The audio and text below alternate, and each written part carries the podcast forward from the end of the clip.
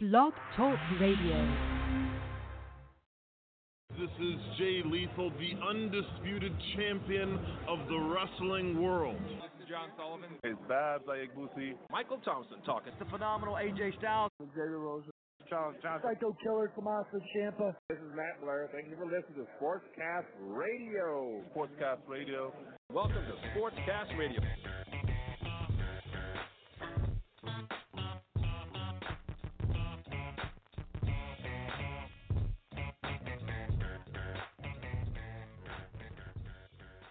Ladies, ladies, ladies and gentlemen, this is Sportscast Radio. Uh, back with you, hosting for the first time in, I don't know, maybe six months to a year. As, as everyone knows, it's it's been Jordan and Elijah uh, taking over Sportscast as WrestleCast has just kind of kept growing uh, bigger than we thought it would be. And, you know, myself and Alex are tied up with that. And, and I got two great guys that I can count on to continue the the momentum and the great, you know, it, the one that started it all back in, my God, Valentine's Day of 2015, I think was the first episode. Man, 60 cents. We're we're approaching five year anniversary of Sportscast in um two weeks. It's incredible to think about. Uh, never thought it would have kept going. So kudos to everybody for the support and thousands and thousands of listens throughout the years. It's been an amazing ride. But uh, this week we didn't come, or the guys didn't come on Sunday, because obviously there was there was a, a tragedy on Sunday, and um, they wanted me to be a part of the show. As everybody listening, uh, everybody who's listened knows that uh, my life I mean, that's that's everything that it revolves, and so I uh, wanted to be a part of it, and I said I would, and it was one of those things where just I couldn't do it the last couple days like I wanted to, and I think today is today is the the day day to get it going and rolling.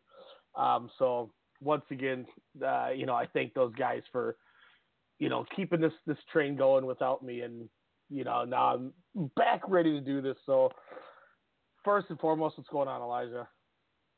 What's happening? I am chilling. um, I I just want to say I appreciate you have let me uh kind of come on tonight and waiting a little bit of time, waiting because you know I was on vacation or whatever. So no, it was it was for the best anyway. When I, you know, I told you I was like, you know, I don't know if I want to wait that long. I you know, I'm I'm gonna just spearhead this and you know take take over Sportscast for the week. Even you know, even though it's not really what I've been doing. And you know, after I said I was gonna do it, I just couldn't do it. Then I was gonna do it again, and then I couldn't do it again. Um, we'll see how tonight goes. Um, but I'm I'm doing so good. I'm doing good so far. It's only been five minutes, four, three and a half minutes, but. yeah, it's just sad news, man. Like one of those things where someone you don't you don't expect a person of this stature just to all of a sudden die and be gone. Like it's kind of it's real crazy. I mean, mm-hmm. especially how like him and LeBron were dominating in the news the day before, and yeah, you know, it's just like what what's going on here? Like this is this is just nuts. And that's the the one thing too. Like like you said, twelve hours before this happened, LeBron had spoke to Kobe, and Kobe like w- like praised him for for passing him and like thanked him and said, "Now you you know you're you're a Laker now. You have a responsibility." and and that was the one thing, you know. We'll get into the Kobe stuff here, but I think that you bring that up is such a prevalent point because my beef I always had with with LeBron James up until the last couple years, and I'll actually I should say up until getting back to Cleveland, but up until the Miami thing and into the Cleveland days was I said as much as he may be athletically gifted and skilled and great, there's something that put Le- Michael and Kobe on a different pedestal to me. and it was that I can take anything, take them on my back, cutthroat. I can do whatever, and we saw it with with Cleveland. I mean, it was a different player in Cleveland. Um, you know, going back to the you know that block and you know just it, it was just it was it was something I, where I started respecting him a lot more and I appreciated it more. And then when he went to LA, he went you know he goes there and he's playing with a young team, and you know this team's playing. He gets hurt and this team keeps playing, and and they do what they can and now they put together this roster that if you if you put on a piece of paper, obviously having LeBron and AD is great, but this is a team of just great role players, and the way that I mean he leads the, the NBA in assists. Like you don't you don't you don't you don't realize how great of a passer he is, and you see it out there now, and it's and he and he passes Kobe and he, he talks to Kobe, and Kobe's like, you know what you have to do now. You need to get us number seventeen. This is this is where you can cement yourself. And and he he agrees and he says, you know, all right, Kobe, I'm gonna I'm gonna win this. You know, I'm gonna get this and, and get us number 17. And 12 hours later, this happens. Like the the minute that it felt like the torch was passed, that I wasn't like, and I didn't care. I was like, hell yeah, let's go.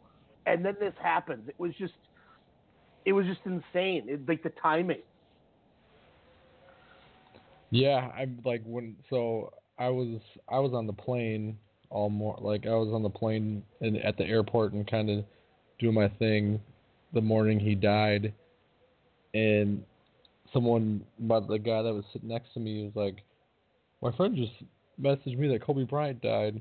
He's like, I can't really confirm it though because my he's like because my phone I can't get on the internet right now, but you know, he's they said he died in a helicopter crash. And I'm like, what? He's like, yeah. He's like, but I don't know if it's it's true or not because I haven't really seen the headline. And then as soon as we landed, we got our phones off of air airplane mode and the the the news. We got the headlines and I was just I was in shock.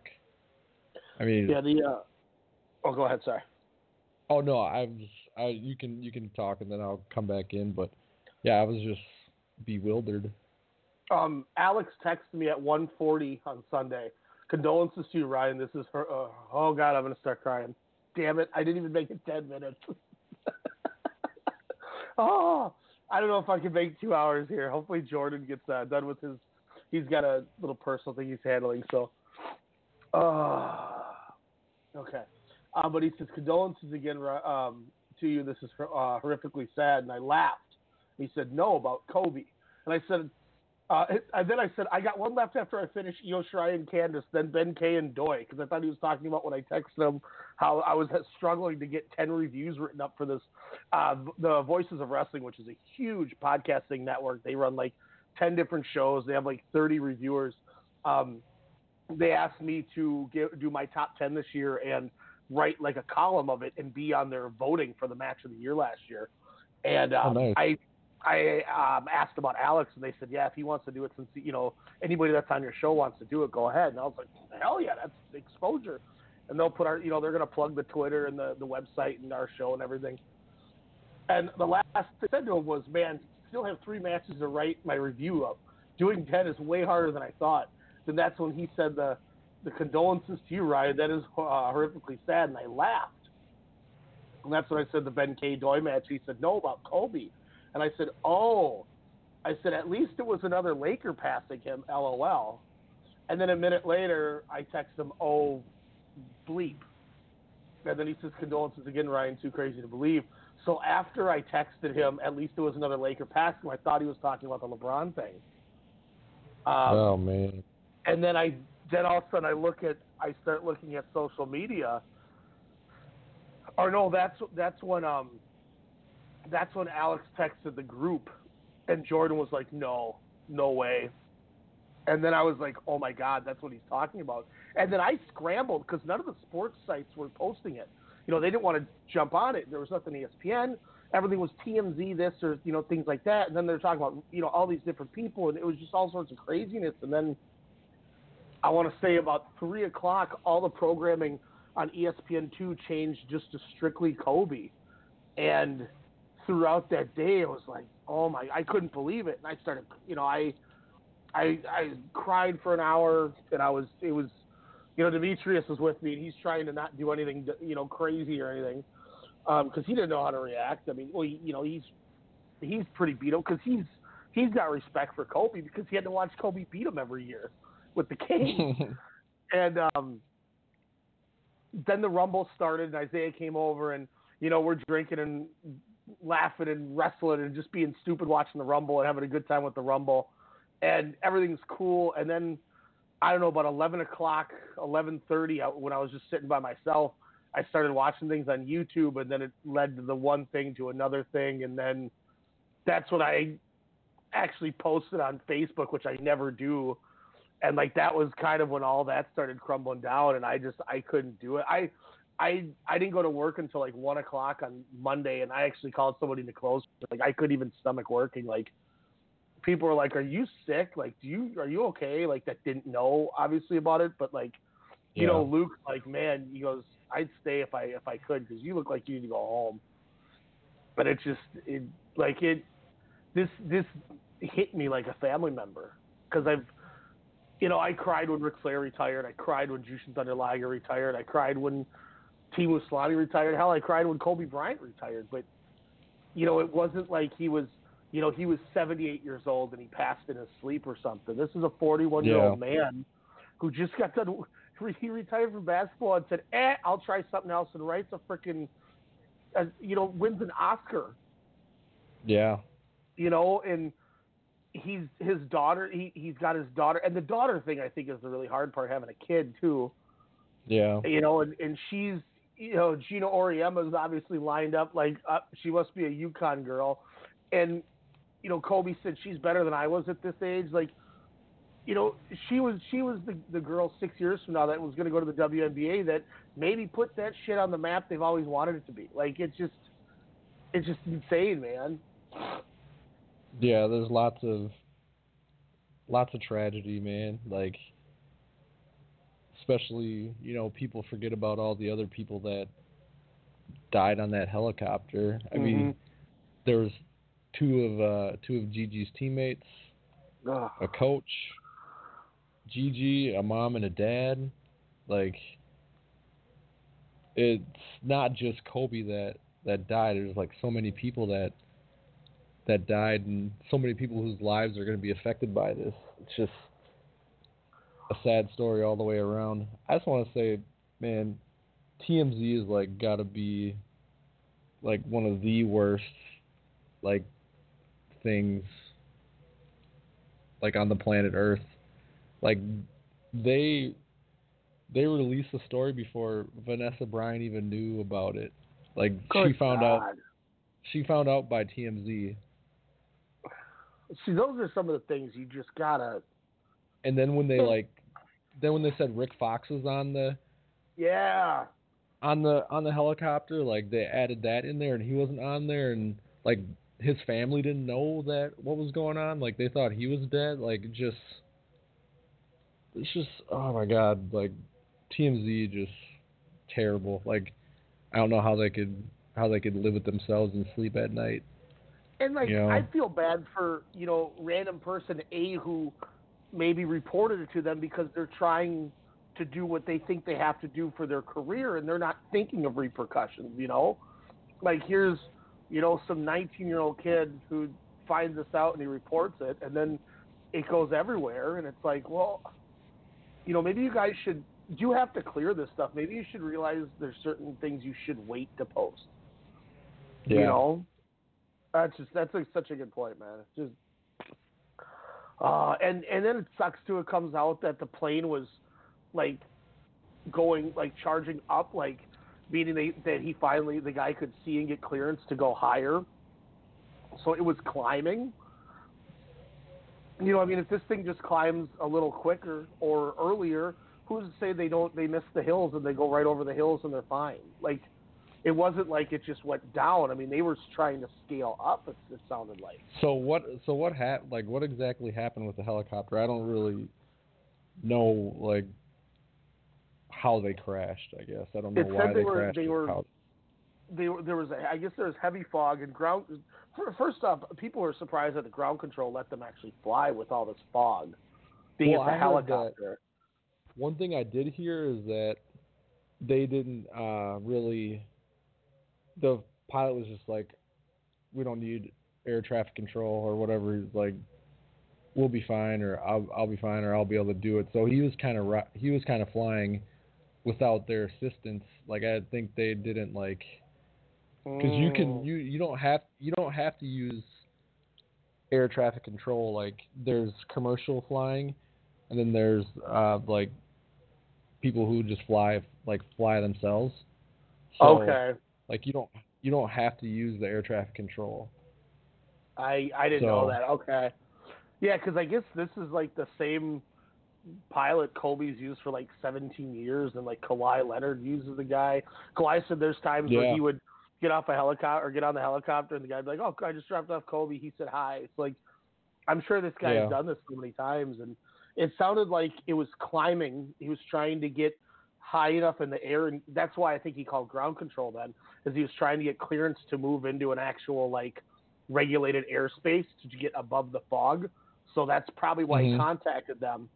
So that makes sense that uh, he didn't have to, and then he chose to to let him know he's going into the higher altitude. And then I guess Yeah. as it was climbing, it happened. Oh jeez. So that makes me wonder if like they didn't even know it was going to happen. They were just sitting there casually talking, and all of a sudden, boom, they just hit something and blew up. Yeah. Which I mean, I guess is better than the dramatic we're going down, and you have to feel, you know, oh my God, are we going to be alive? Yeah. So I mean, I mean, I guess if it was instant and they didn't even know it was going to happen, I'm not, you know, I'm not saying it's a good thing, but at least you know there wasn't any. I'm sure the last moment they had was a good moment then, because Kobe always said, "I'm a girl dad," and he was probably prepping her for the game and talking about their basketball practice or game that they had. So I mean, at least they let they went out on a good note. As Yeah. as it could be. That makes it a little. I mean, it doesn't make it easier, but at least there, there's potential that there wasn't any suffering and because that's the worst thing too. Is could you imagine you're just going down and you know you got 30 seconds to live and well I can't call anyone because I don't have any signal, so I can't call my wife and tell her I love her. I can't call my other kids, but I can sit here with you at least and you know oh we're two seconds away now. Yeah. And I mean, she seemed to be she seemed to be the the kid that was like kind of always with him and like Mhm. close with him, like really extremely close with him. Like it, yeah, Because I guess Oh, Bianca, I guess Bianca's the 17 year old. I guess she's like a she's like a really good volleyball player. So I'm sure she was off doing her stuff because she wasn't doing the basketball. So she probably was. I don't know. Maybe she's more with the mom. yeah, There was there were talks that um somebody said when that when he gets his statue in front of Staples they should put her with him. that would be cool. Yeah, it would go That would- against the norm, but I think be- it's okay to do. Yeah, uh, UConn actually, I think, like, made her like a honorary member of the team or something. Like, if I remember correctly, I saw. yeah, they they had like a a warm up like over one of the chairs on the bench or something sitting there. Yeah, I mean, this like you know this this I I, I joked with Demetrius about this. I was like, you know, th- that might have been the one thing that got me to watch the WNBA. you know, if I get to watch Kobe's Yeah. daughter, hell yeah, watch that shit. Let's go. yeah, You know, especially if he's like she's better than I was at 13. Like, okay. we might have something here. there was a story I heard today. Michael Thompson was uh, was saying, or was at the bar with with Kobe and Derek Fisher, and they were arguing. You know, he's like, Kareem's the best player ever, and Kobe's like, no, Jordan's the best ever, and he, they're going back and forth on stats, this and that. And uh, Michael Thompson says to Kobe, he goes, well, is Jordan better than you? And he goes, hell no. That sounds like a Kobe.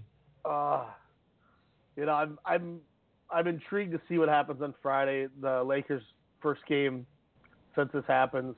You know, LeBron Yeah, sounds like the guy who's going to try to get the team out from the dark, and you know, this is this is I'm I'm excited because I need I need some feel good. I finally was happy. I mean, the Lakers had the worst record over the last six years combined, which is not something I'm used to. And you know, bright spot finally happens. This team's, you know, I I said they're going to finish fourth in the West. And now, to be fair, when we did our we did our our preview, I didn't say I thought they were going to be number one, but I didn't want to be the guy who just looks like the freaking homer saying it. You know, that's why I put Yeah. Utah one and Denver two. By the way, I was pretty good on that Utah one. They're looking real good right now. Um, Yeah.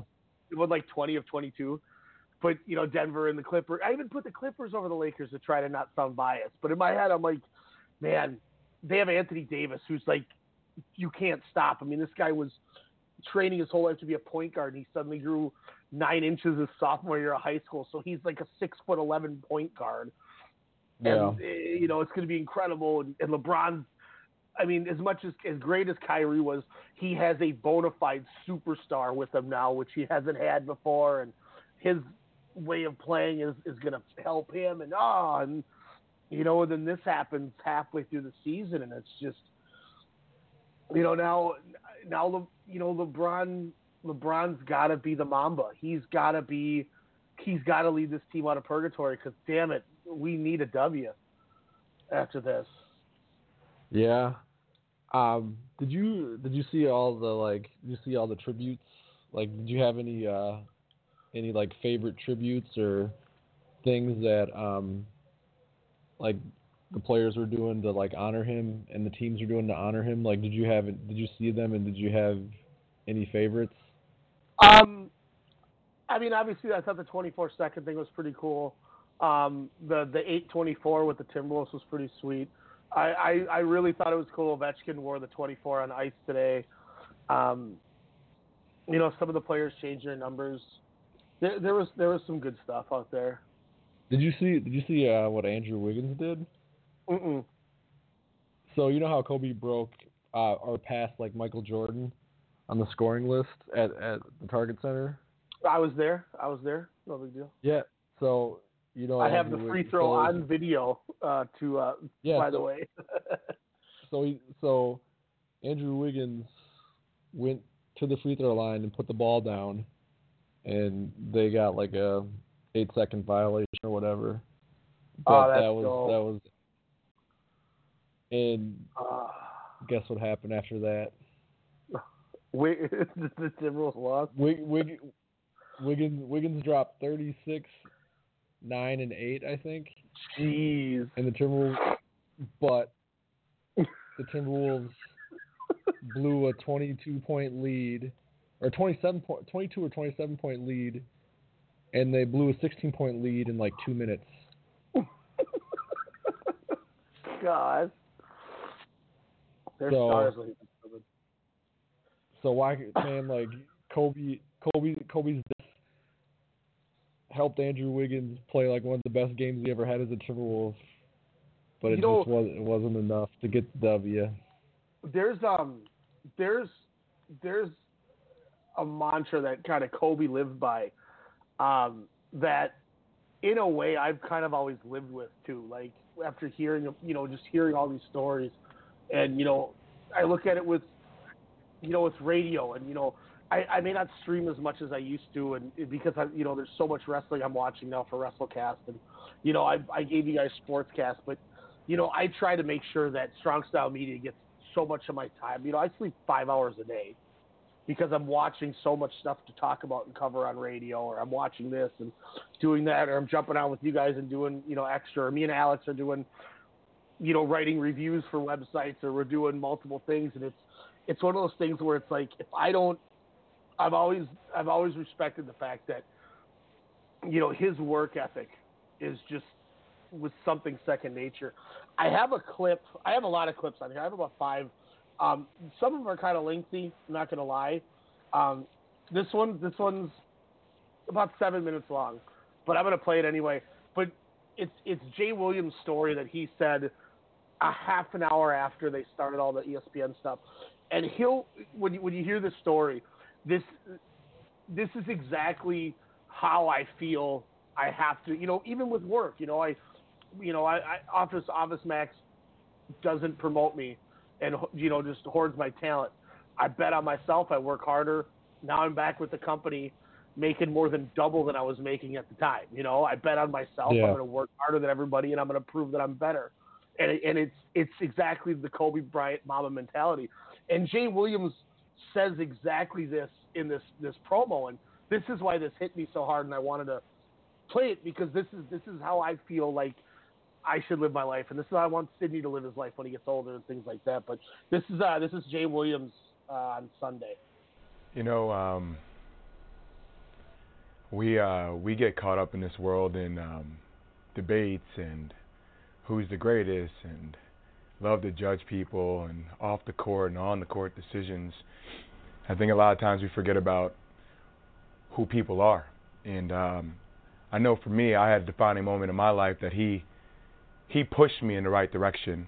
And um, so for somebody who's a new father who has a baby girl, um, you know, I'm not going to say prayers and condolences because I don't even I don't even know how you capture this moment, man. Um, I know everybody's coming out with their Kobe Bryant story, and that's fine.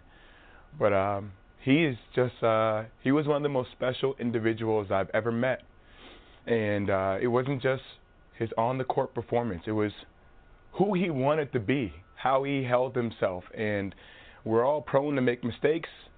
We all live this life. Um, but his innate character, his um, his being, his spirit uh, was incredible. It was just incredible, and uh, it's rare that I've been around a lot of people in my life, and every time I was around him, if that was through the Players Tribune, if that was through as a player, if that was through random workouts, there's something so damn uplifting about him. It just made you want to be better in every aspect of your life because that's who he was and that's the standard of excellence that he held himself to all the time. And um, today's just a really today's a tough day.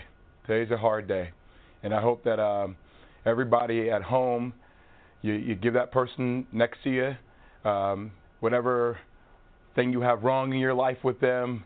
If this might be small or big, let that go. Doesn't matter. I know I curse. I'm sorry. It's okay.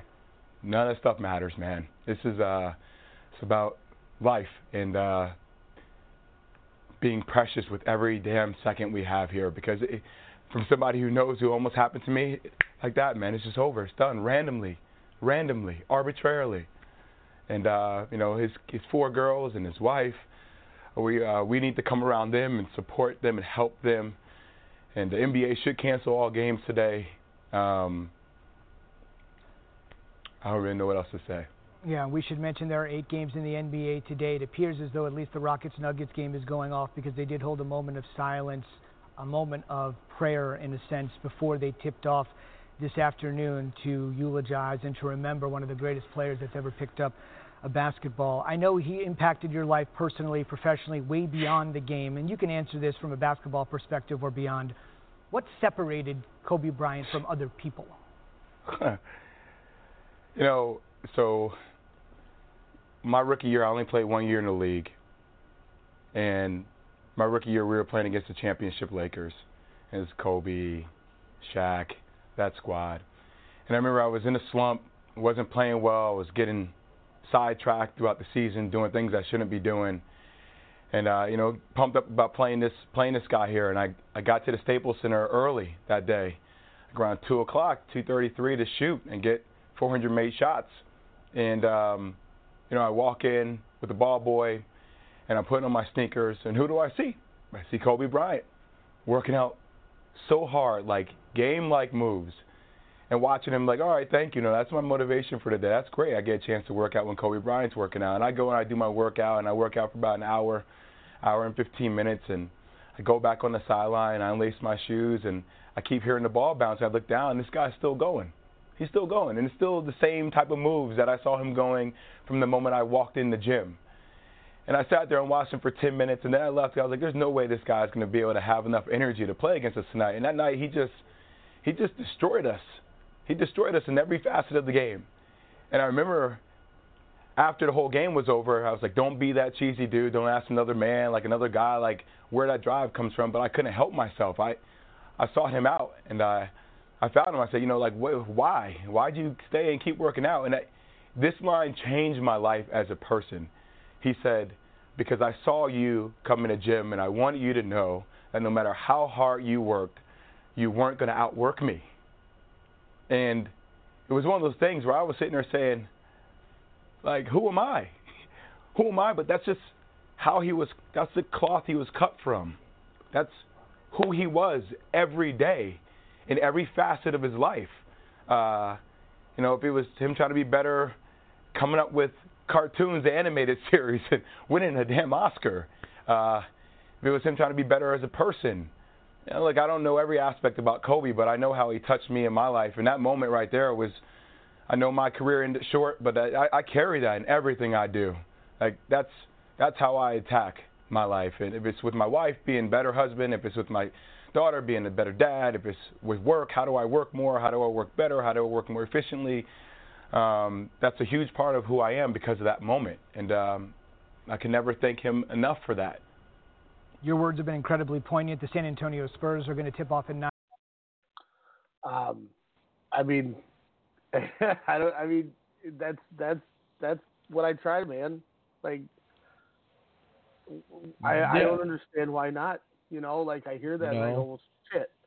Why not live that mentality? And you know, it's like I said, you know, probably 20, you know, 2013, 2014, when that, you know, the, the previous job thing, that's kind of when I was like, that, I need to adapt that mentality. And, you know, a yeah. year later, I start Sportscast.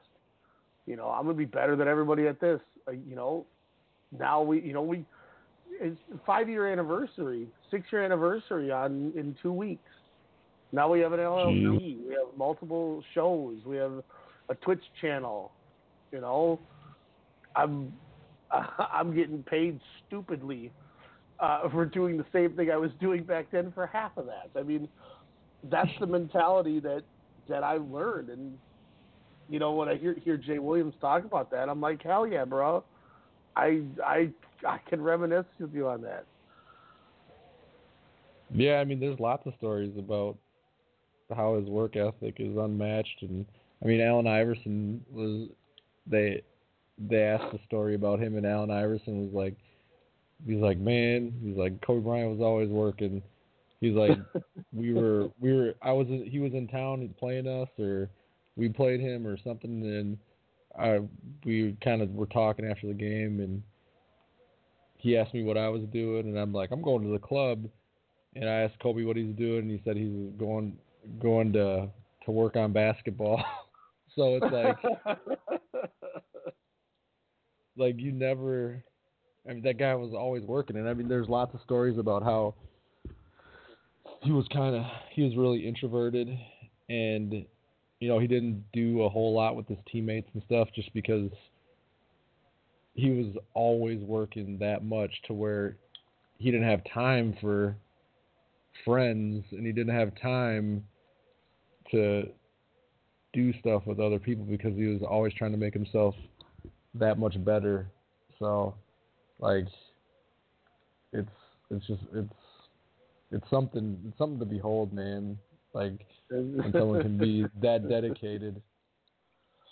It's it's incredible, man. Um, your normal co-host George Jiskra joins us on the line. George, what's up, man?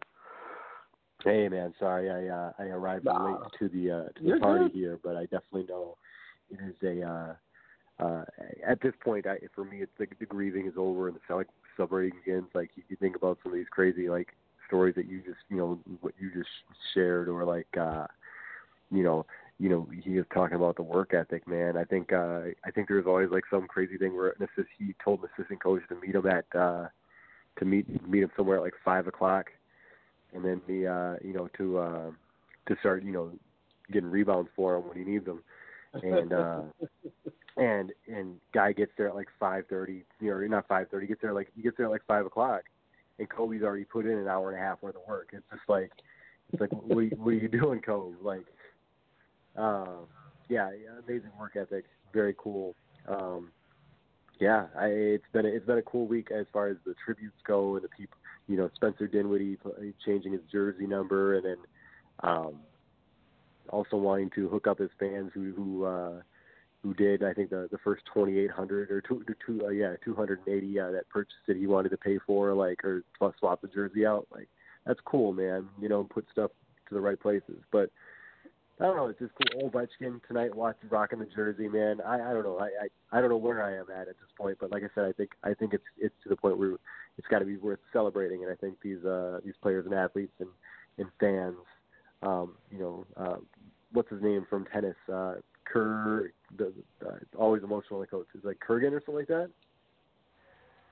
Um, you know, he came out rocking the rocking the uh, the 24. I mean, it just that Krigo, Krigo, Krigos. Yeah, yes, that's right, Krigos. Yeah, I, you know, like, uh, but you know, just uh, again, transcending transcending sports. Uh, his international flair, his appreciation for for competition. I mean, whether it's a a you know a Spanish soccer team or you know a European uh, tennis player or uh, a Russian hockey player. I mean, it's just it's it's amazing the the the uh, again the celebratory uh, aspects that are coming out now. You know, and the one thing too that was really cool is you know you bring up Spencer Dinwiddie and, and they asked him about it and he goes, look, you know I I know I'll never get voted to an All Star game. It's it's it's a popularity contest and I'm not a popular player. I'm, that's not me. And he goes, that's fine. I don't I don't resent it. I don't resent anyone you know, it's just it is what it is. I'm not. He goes, I'm not LeBron James. I'm not Giannis. I'm not Luka Doncic. You know, I'm Spencer Dinwiddie. And he goes, the greatest thing anyone ever said to me was he he said I think he said last year earlier this year, Kobe Bryant walked up to him and he goes, you know, I just want you to know that you're an all star, and you need to keep doing what you're doing because people will see how great you are. And he goes, I don't ever need a fan vote to tell me I'm an all star when, you know, my hero comes up to me himself to tell me that I am an all-star caliber player. He goes, "This is the greatest thing ever." He goes, "How do I? How could anything ever top that? Being told that by Kobe Bryant, like, and how simple is that? You know, you you know to Don't, get you that that type of a uh, of an accolade from somebody, you know, obviously of his stature, but I mean, Kobe doesn't need to go up and do that. He doesn't need to go tell him that. What does what does Kobe have to tell Spencer Dinwiddie? You know, he's a Brooklyn Net. It doesn't even have any like ties to anything. Yet he still goes out of his way to tell him this. Like, it's just it's, it's just like, and and I agree with you on the. You know, I think I think it's past the morning part. I I lost it once almost so far tonight. I've been doing pretty good. Nothing compared to when when when I was on Xbox with you on Sunday and you just signed off while I'm crying on the headset. That was probably the most uncomfortable you've ever been around me. I'm, i apologize for that, but I I, I wasn't I going to say anything, man. you know, but I Uh, couldn't if- do if- it. I couldn't even. I couldn't even talk on the Xbox. I couldn't even play Xbox. You know. Yeah, You know, and- yeah, it's definitely a, uh, a far cry. Yeah, absolutely. I mean, I, I- your your painting is is above my computer essentially, and I see it every day. That you got me a couple Yeah. years ago on Christmas. You know, Yeah. so like every day I have I, I see that. You know, Demetrius got me a, you know this framed Kobe thing. Every time I walk down my staircase and walk around into my little man cave, that's that's like the one of the first things I see every time I come home. You know, I, it's it's it's hard. You know, and I, I like that you mentioned stories too. There was um there was uh there's a story uh John Ireland shared on on Mason and Ireland the other day, and he he said he's sitting on the back of his pl- uh, on the back of the team plane, and he's talking to Mychal Thompson. This is the 2006-2007 season, and we all know 06 and 07 Steve Nash back to back MVPs, and he's talking to Mychal, and he says, you know Steve Nash is going to win the MVP again this year most likely. How is you know he's going to be a first team All, all NBA. Gilbert Arenas is leading the leading scoring, and Washington at that time had a really good team, and you know they were a, a home court seed in the playoffs going into it.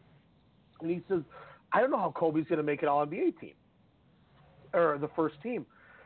Mychal Thompson stops and he laughs. He goes, "It's Kobe Bryant. He's the best player in the world. He's going to be on the first NBA team." He goes, well, "Gilbert's leading the MV- the leading scoring. Nash is uh, uh, returning MVP, probably winning it again. Like all the East Coast biased voters are going to vote the guy from DC.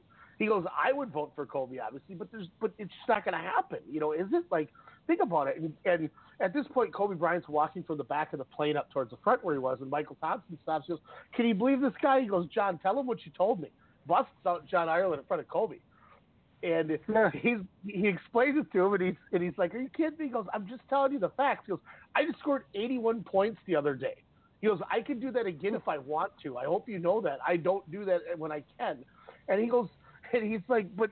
But Gilbert Arenas is leading the league in, in scoring. Goes, I scored 81 with Smush Parker and Kwame Brown on my team.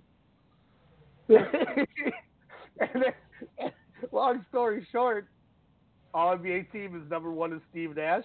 The other guard, Kobe Bryant, Gilbert Arenas was on the second team. you know, that's crazy. That's messed up. That's some antagonizing stuff. And I, you know, it's funny. It's funny thing. I remember uh, during that uh, that early uh, Kobe reign, if you will, there was a lot of uh, uh, discussion whether he was better or worse than, than D Wade, and, uh, and and I can't remember what the the, the, the whole crux of it was. But uh, I, I think I almost came to blows with somebody at your house, Ryan, uh, defending Kobe one night. uh, oh man, it's but that's that's that's the passion we had. I will I will never forget Elijah. We were at your your house in Farmington on what was it, Whispering Lane or something like that. Yeah, Whispering River. Whispering River was like 441 Whispering River Road or something. I used to go there all the time. 440. That, oh, I was pretty damn close. Yeah. Take that, people. Um, I almost remember his whole address. That and, and don't look at that odd that I know this man's grown man's address and I stayed in his house a lot. It's not trying to be weird. Um, just kidding. Uh, and I remember it was your birthday, and me and your buddy Kyle were going ham, arguing with you about Kobe and uh, LeBron. And I remember there's a picture where me and him are in a hula hoop together, and I'm wearing a Ray Rice jersey, ironically, and. and we were. This is before he uh, he he Gennady uh, his wife, and I remember like adamantly, it's pouring rain outside, and the three of us are arguing, and I mean arguing to the point like your wife and someone else came out and they're like, "Can you shut up?" And we're like, "Screw you!" And we're going back to arguing, and you know what I mean? Like, it's you're not that you know. It, he made people passionate to defend him. Yeah. Like, oh, I mean, like even even even even players even players though that he had beef with while he was playing, like still had, you know, nothing but respectful things to say about him. Like Dwight Howard came out and said something, you know. Um, oh man, Matt that Bar- sucks Matt. Barnes, Matt Barnes came out and said something, you know. So it's like, I feel like Did Raja Dude. Bell say anything good? I don't know. I've I haven't heard any, I haven't heard anything from Chris Childs either, but Didn't Chris Child stick him and he just stared at him? uh, Yeah, Chris think- Childs Chris Childs landed a couple good punches on him. I'm not gonna lie, but Who who was the one who threw the ball in his face? Was that Matt Barnes? Matt didn't Barnes, even flinch? yeah, That was No, still one of the didn't coldest things ever. Like, if you ever want to have like a "I'm colder than you" meme, it's the ball being fake passed into his face and he doesn't even flinch. like that was so cold. yeah. Ah.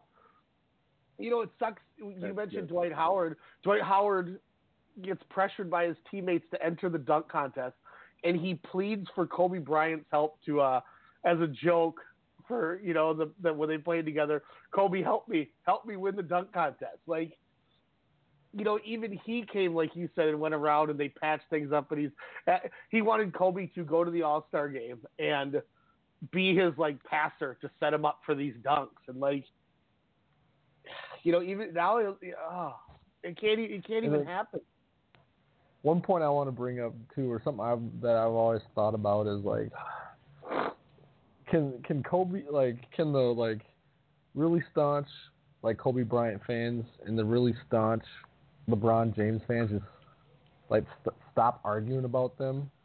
Like they put they both play the they both played two different positions. They're both two different types of players, and these these guys like argue about about them like like Kobe Bryant, LeBron James like are enemies as well, and that's not the case. Like you LeBron, mean like Kobe we did have, ten years ago yes, and I mean, I'm, I'm I wasn't even like I just. I'm not gonna lie. I wasn't the biggest fan of Kobe when he was playing. I grew to appreciate him more like after he retired, but I wasn't the biggest fan of his when he was playing. And I just sometimes like his, I guess, attitude towards teammates and like his hero ball style play kind of rubbed me the wrong way. But I always Mhm. thought he was really good. I always thought he was really good, and whatever. But um, like I, I think a lot of it just comes from the fanatics of the two players, and it's like, God, these guys like are acting like they're like taking sides in a war between two people, and they don't even have beef with each other. You know what I mean? Like Yeah. it feels like it feels like they argue with these guys like they like LeBron and Kobe hate each other, and I don't know. It's just I just Well, what like I always say to you? I ended up hate. I realized I didn't like LeBron because I didn't like LeBron fans. They acted like he was Jesus of Nazareth walking on water through a burning river in Cleveland, Ohio. Like that, Yeah.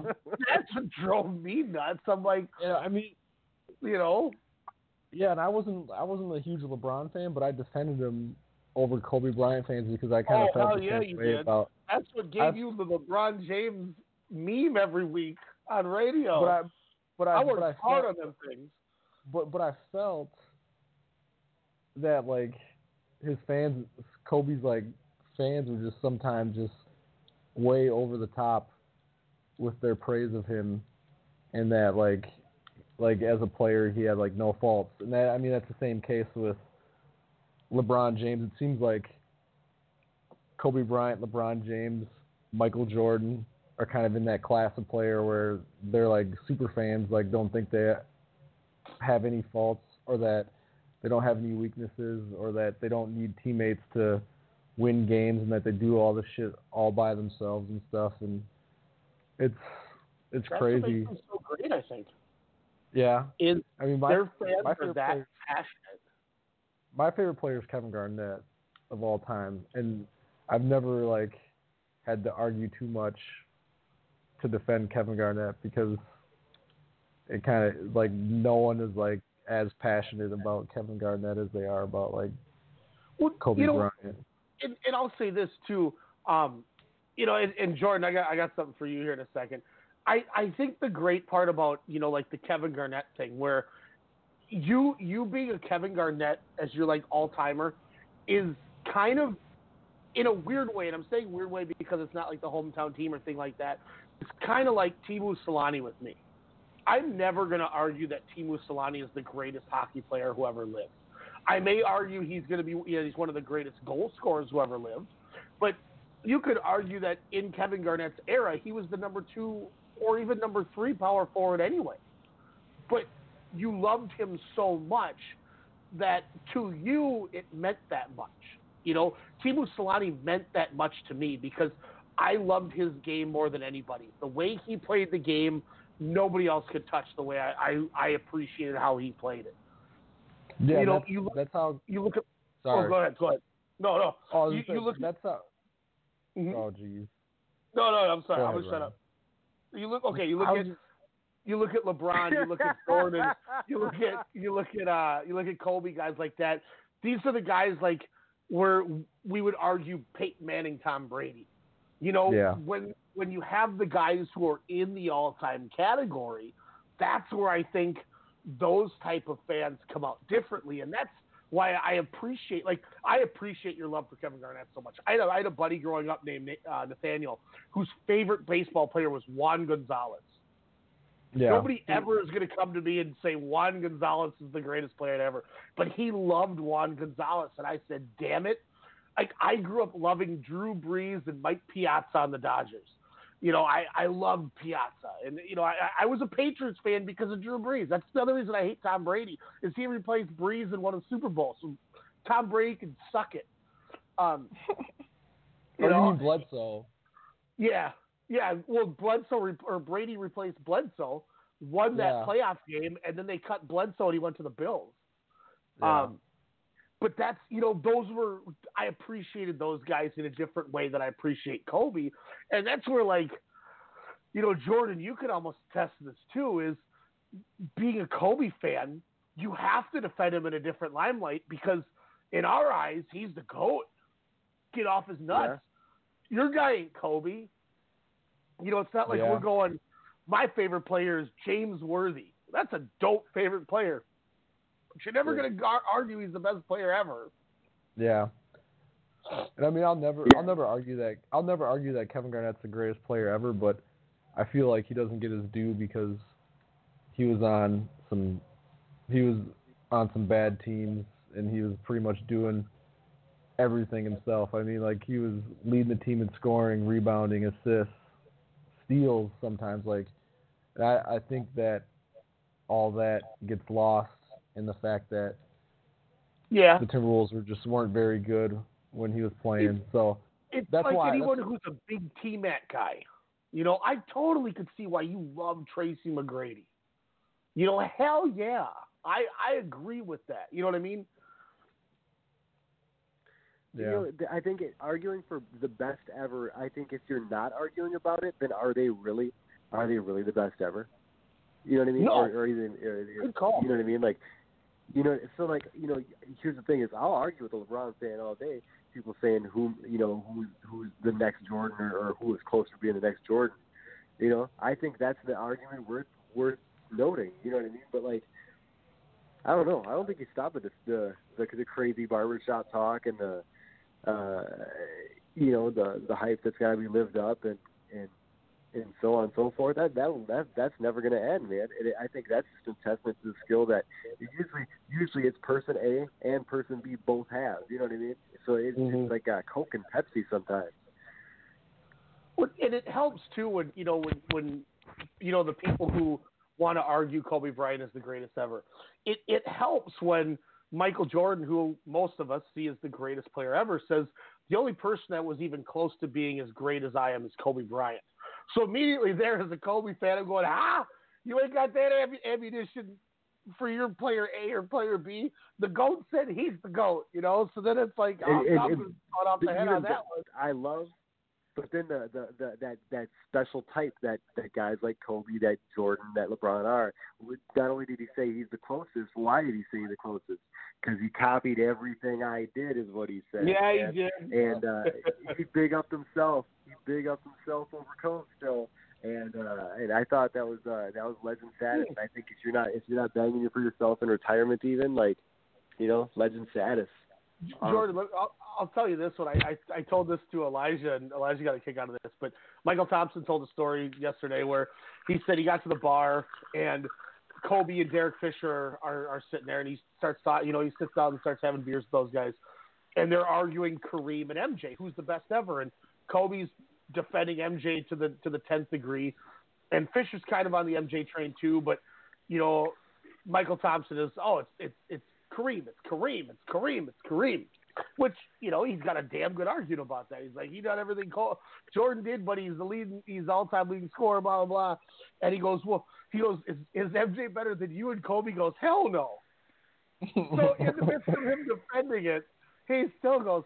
And then mind you, this this is a follow up to I didn't say this to you earlier, Elijah, but Mychal Thompson said he got Kobe to agree with him that the Showtime Lakers were the best Lakers and would have beat the Shaq and Kobe Lakers, whether he wanted to, whether he liked it or not. He said, "Yeah, I mean, you guys were just unstoppable." And he, and he straight face looked at Kobe, and he and he's like, "Yeah, man." He goes, "I wish you would have been in that era. You would have been the greatest backup uh, guard in the history of the league." And I, he said, he said, you know, and he's obviously messing with them, but he goes, man, I've never seen Kobe straighten out and curse at me so fast as ever. He goes, you and Michael Cooper would have been the best backcourt ever in the history of basketball. yeah. oh man, that's um, messed up. so I got I got another kind of tougher clip, but I think it's really worth playing. It's another one of those longer ones I told you about. Um, but I want to play it. Ah, this one's hard. Um, Jerry West, they did a roundtable at Staples, and Jerry West said his piece. And like I said, this is a little bit of a longer one, but you know, it's definitely worth listening. And and it's it's because hearing it through the logo, You know, the guy who built the Lakers and and you know put this team together and and basically was the guy who, if it wasn't for Jerry West, who knows if I would have been as big of a Kobe fan because he would have been a Charlotte Hornet. You know, I I might not have paid. I might have been screw Kobe. We got Eddie Jones, bitch. Number six You might- is better than number been- eight. You might have been a Memphis fan too if it wasn't for, or I mean, you might have not been a fan of of the Lakers anymore if it wasn't for Jerry West either, because Jerry West engineered that trade to to get uh, Kobe Paul Paul Gasol. So Yeah. Well, I mean, I mean, I was a Laker guy when it was, you know, before, you know, I, I dealt with it when they were barely making the playoffs with Sedale Threatt at the point guard and Eddie Jones and Ced Ceballos, and they weren't winning as much. I mean, I, I, I probably would have stayed Laker, but I guess here's the okay. Here's a better thing. Let me say this to you, Elijah: is Kobe might not have been my favorite player of all time. Like, where would where would I have gone? Like, that's that's the interesting take. I think more than that because you know I, I stuck with the Lakers when they weren't that great. You know, early '90s until now. I stuck with the Dodgers when they were just spending money for no reason, buying jerk offs like Ke- Kevin Brown and Manny Ramirez and Nomar Garciaparra when they're past their prime just to do it to try to win, and they were garbage. You know, I, it, look, those are some bad years, man. I think they're still paying freaking uh, uh, Scott Kazmir. I think he's still on the payroll, a la like Bobby Bonilla for the Mets. Don't get me started on that crap. Scott Kazmir was trash too when they bought him. yeah, But that was the thing Oh, is the Dodgers bought players. Oh, we're going to buy Kevin Brown. Well, that was stupid. He was garbage. Um, but anyway, like I guess I more wonder like where would where would I have went? Like if it wasn't for him, would I have been? A, would, would Tim Duncan have been my favorite player of all time? Because I love Tim Duncan. Um, the, the ba- you know the big fundamental, the basics. I think that's what the intriguing thing is on my end. I'm glad you said that because now it gives me something to think about. Would I have been more on your bandwagon, uh, more with KG? Because yes, maybe it, you know Lakers still might have been my number one, but maybe I would have been farther on a Minnesota train than you know it wouldn't have been as, as much of a one and two. It would have been a one and one A out of the Lightning and the Wild. You know, yeah. that's a that's a really good point. I, I love that you brought that up because now I got to go through and look at you know all these players because I've I've had two favorite NBA players in my whole life. I mean, if I really look at it, growing up into the mid '90s, it was it was Mark Price. That's why I didn't like Jordan because they always beat Mark Price. Pissed me off. And then Mark Price retires, you know, mid '90s there, and then Kobe kind of picked up where he left off. So I've never really had a in between, and now I'm in that boat where I'm trying to figure out where my where my loyalty lies. So, damn, that's a good man. That's a really good one, dude. I'm really glad you said that. But we bring up Jerry West. I want to play this for you guys.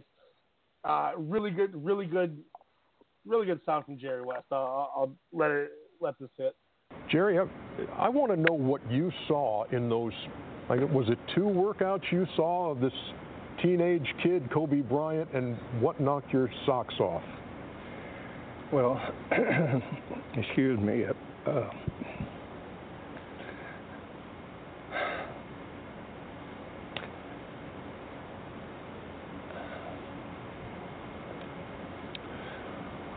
sorry.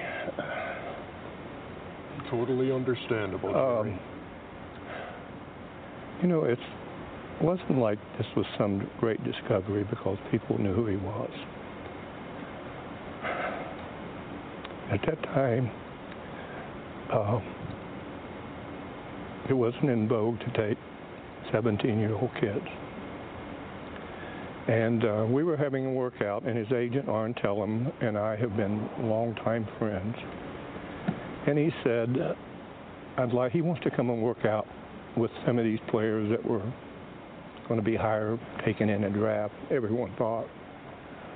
And he goes there, and I watched this, 17 years old, and I said to myself, uh, this is ridiculous. These kids don't, kids don't even belong here.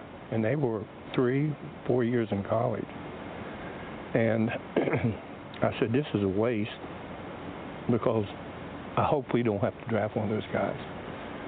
When the process is a young man sitting beside me here that uh, also figured into this plan. And so again, Kobe Bryant, through his agent, they were trying to direct him here to us. And our big prize, the showcase of our franchise, was going to be Shaquille O'Neal. If we could convince him to come here. At that point in time, you could not communicate because of uh, leagues um, uh, in negotiation with the players and there's lockout. So Kobe wanted to come back again and work out for us, and uh, so Arn called me and said he's in town here and he wants to work out. So I brought Michael Cooper in, and I think some of you people know who Michael Cooper is, uh, one of the great defenders we've had in our league. And so we wanted him to play well Kobe Bryant and see what it looked like. Well, after 10 minutes, I said, stop this, okay? he was embarrassing Michael, and I told Michael, I said, man, you retired soon enough. And that was the genesis of it. But spent countless days trying to trade our starting center, Vlade Divac, to create space to so hopefully we could attract Shaquille. And um, Shaquille and I never met in person, and we developed a relationship over the phone, which was very honest. And that's the only thing I believe in when you're dealing with players. You cannot ever lie to a player. Never. And finally, one day, uh, late Jerry Buss, who was, we only had two or three people working for us at that point in time. And I told Shaquille, and I really remember this, um, I said, Shaquille, we just drafted a kid who's the best player in the draft. And I said, I know you got a lot of good players down in Orlando, but I said, we have better players here, and we have one that's going to be the best player in the league one day. Pretty bold statement to make, but to me it was obvious. Charles watching you, Dwayne watching you, Reggie watching you, Shaquille watching you, it was easy to identify. And so this process went on, and all of a sudden, our dream came true. We got Shaquille O'Neal, we got Kobe Bryant. But I think the thing that probably is hardest for me is the times I spent with him when he was 17 years old at my house, constantly wanting me to go to the gym, uh, watching him play in the summer league, and you know everyone was excited to see a young kid like that. And he's having dinner at your table and, on nights too. Yes, and having dinner uh, at my house. My son Ryan was his first best friend in town, who worked for the Lakers for a number of years. Drove him around, and uh, to watch this relationship. But he was uniquely different. Let me tell you why he was different. He always talked about this mamba mentality he didn't have to create that. It was already there. And to watch him search out information, to watch him want to find some way to get better every year. And I spent four years of my life watching this. And I made a trade with the Miami Heat. I traded Eddie Jones, who was an all star player. The reason why Kobe Bryant needed to start. I was kind of vilified about it, um, but best thing that ever happened. But I think the thing that resonates with me the most is his incredible career. This is a sad city right now. One person with one name, Kobe. You don't even have to mention his last name and to see the pictures of him with his daughters sitting at games, hugging him, hugging them, to get a Christmas card from them every year, and to watch this incredible family grow and prosper. And now to see not one, but two, but three families gone. Uh, saddest day of my life. I lost a brother in Korea. It's the only thing that compares to this to me. I don't want to ramble on very much, but I had a special relationship with him. No one knows the intimate talks I had with him. No one knows, even people who are close to him, they don't know the conversations I had with him. They don't know the conversations I had with him in Memphis when I was working in Memphis. We still communicated. And I remember when he was going to leave the Lakers, and I've never really mentioned this to anyone. He was going to come and sign with the Clippers, who I'm now involved with as a consultant. And I told him, Kobe, under no circumstances can you do this. And he was mad at everyone, the Lakers, the owner, everyone else. I said, Kobe, you can't go play with the Clippers. You can't play for that owner, period. We had two conversations about it.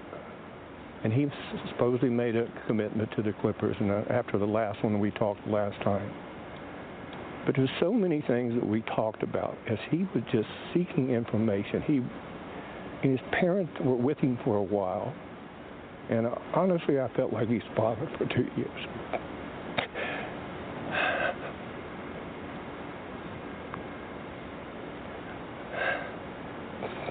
I don't know if I can get over this. I really don't. I can remember during the Olympics when negotiation was going on. First time I met Mr. West. My agent Lynn Armato says, Mr. West wants to see you. Mr. West was smooth, Kenny, when I got up there. He said, I got some good news and I got some bad news. And I said, okay, what's the bad news? He said, I can't, I can't get you the 150 you've been asking for. I said, what's the good news? He said, I can get you the 120. I said, where's the pen? and as soon as I get ready to sign, I'm telling you now, I got this young kid, and he just kept saying it. I got to, like, you know me, D. I'm trying to get to the paperwork, trying to get the deal done. He's like, I got this young kid, I got this young kid, Kobe. I'm like, okay, Mr. West. And he was that type of guy. I mean, the first time I met him, because I'm the elder statesman on the team. And, uh, you know, he, he was my rook. And I asked him, what do you want to be known for?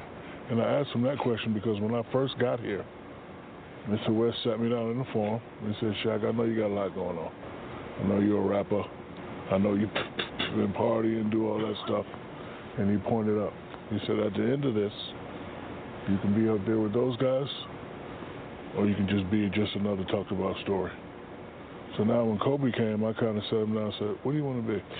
And at 17, he said, I'm going to be the best player in the world, and off the court, I'm going to be bigger than Will Smith.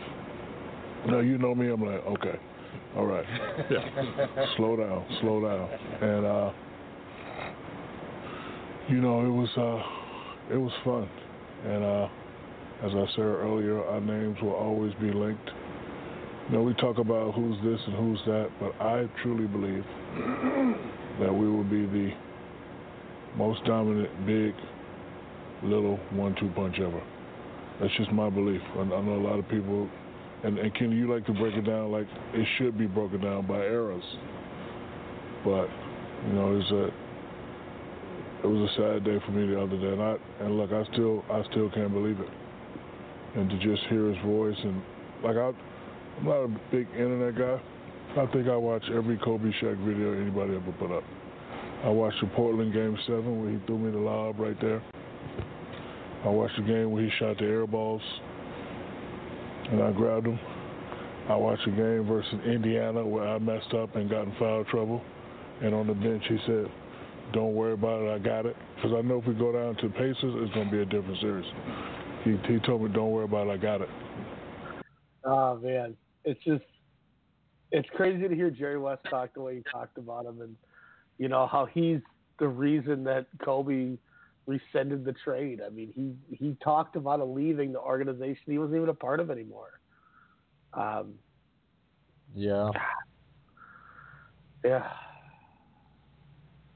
Yeah. I don't know. I'm I'm struggling here again. so, what would you have to say is like your favorite moment from Kobe's career?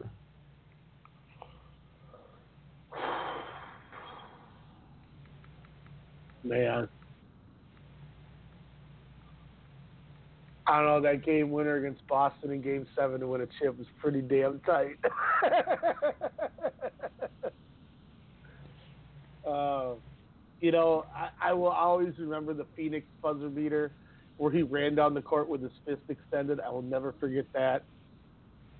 Um, hell,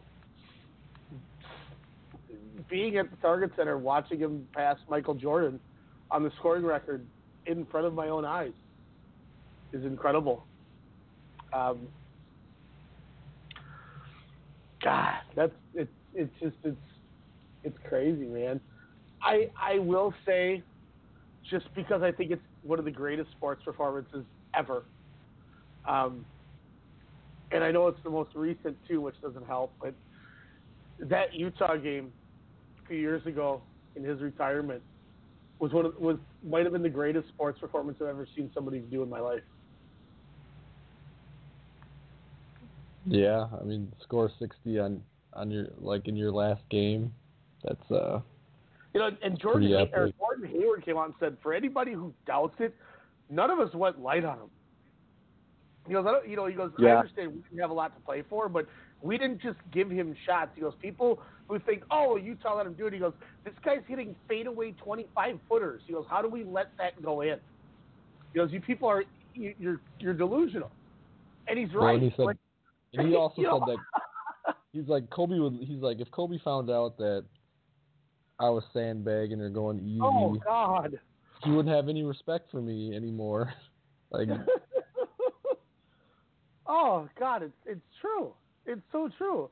Like, I here here's a, here's a perfect example. Um, you know, going off of that, you know, Jordan, when we used to play NHL all the time, you know, we do 3s and stuff.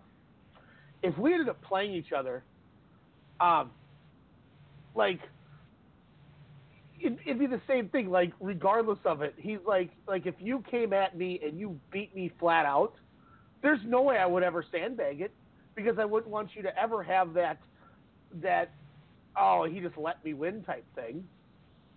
hmm You know, and that's that's exactly what it, it's like. No, you're not gonna. You're competitive. You want it to happen. Like, oh man, like it's. it's I I still laugh when people say, "Oh, I just he let him do it." No, you can't. You it, this isn't this isn't like you're letting him win in a video game, and that's kind of where I was going with that. Like he's making 25 foot fadeaway jump shots. like you just can't program that to happen. This isn't a video game. Jordan, what what's your answer to that, man? Elijah's question. Yeah, that's a that's a tough one. Just like you said, there's a lot of um, a lot of really cool aspects. I mean, like you said, the, the, the final game is pretty special. The the the passing Jordan here in Minnesota. It feels like Minnesota's always got some good um, passing moments for for great te- great players or great teams. Uh, you know, it, it seems like if something if some record's going to get done, it's going to happen against us. You know. um, so I think for me, I want to say it's the 81 points. Like for, you know, like that's that's the the Wilt Chamberlain of our era, right? Because nobody Yeah. else we've been alive has hit, hit that. You know what I mean? So we can we can look back and say, ah, you know, all right, yeah, he, he's done 60, you know, this week, but you know what? Kobe did 81, like. You know, and it was on, on something like 65% shooting or something stupid like that. It was gross. Had, Um, his starting five was like Chris Mihm, Smush Parker, Kwame Brown, and I think uh, Vitaly Potapenko, or one of those Slava Medvedenko or something. Th- Yeah, that Slava. is unbelievable. There's there's a meme I was gonna send to the group chat, and I, I totally forgot to send it. Um, that I should have sent, and I'm so glad you mentioned the the 81 game, Jordan. Not to not to not to cut you off because I want you to jump back in here. Yeah. But um, let me find the screens. Okay. This is a quote the other day from Kwame Brown. Uh, and I quote Kobe said to us before the game, don't even waste our time stretching. I'm not passing to none of you um, expletives the ball. He then went on to score 81 that night. So the night he scored 81, he told them, stop stretching and warming up. I'm not even going to give any of you the, the ball tonight. And then he drops 81. Like, are you kidding me?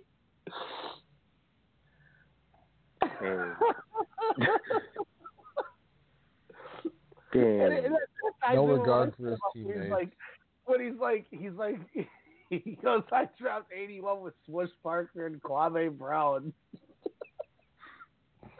shout, shout out to what me and Jordan were talking about the other day when we're like, man, do you want to, when you were like, I would be pissed if Adam Adam Morrison shows up at the funeral or whatever. Adam Morrison with his stinking ass. Remember when he was at the, the the retirement game? He was just suddenly behind like the scores table, and everyone's like, "Where the fuck did Adam Morrison come from?" And he's just like, and Kobe's Kobe. wrapping everybody up, and then he's like, "Oh hey, what's up, Adam?" And Adam Morrison's like trying to like get in there, and he just kind of like gives him nuts and like chest bump, and then he walks away. It's like Adam Morrison is like, ah, like he flew himself there on his own money and shit. Like, Man, Kobe Kobe said Kobe said Adam Morrison stunk and had terrible hygiene. have you seen him? I mean, shit. I think he used some Pantene Pro V at least for the finale, but to get it in the ponytail. But come on, man. That man was uh, that man was. I shouldn't call out Adam Morrison like that, but it's too funny. you, you know what else was a really good one too? Was year three of Kobe. Seattle Supersonics in the opening round of the playoffs, they're getting smoked, and they put all the, the bench players in. And you know, first two years, first three years, Kobe didn't get a ton of clock, and he came in in that playoff game and he took over. And if I remember right, he led them back from like 25 down in the third quarter. And after that, it was like he never sat again. And I think that's when they traded Eddie Jones. And Yeah. that was kind of the coming out for Kobe was he he said finally I'm getting some clock and he went in there and made the most of it. Do you think anyone is going to break Kobe Bryant's uh, 81 point game? Do you think it's going to happen? I think if James Harden hasn't already done it, it isn't going to happen. Yeah, that's like Same. 80, 81's pretty pretty nuts. I mean, it goes to show how nuts uh, Wilt Chamberlain's was too. I mean, I think Oh, Devin yeah. Booker's the clo- Devin Booker's like the closest one with like 70, 71, I think. So And that's the kind of guy it'll be, or like like Klay Thompson, who had like 27 in one quarter. Like that's Yeah, the kind of guy it'll be.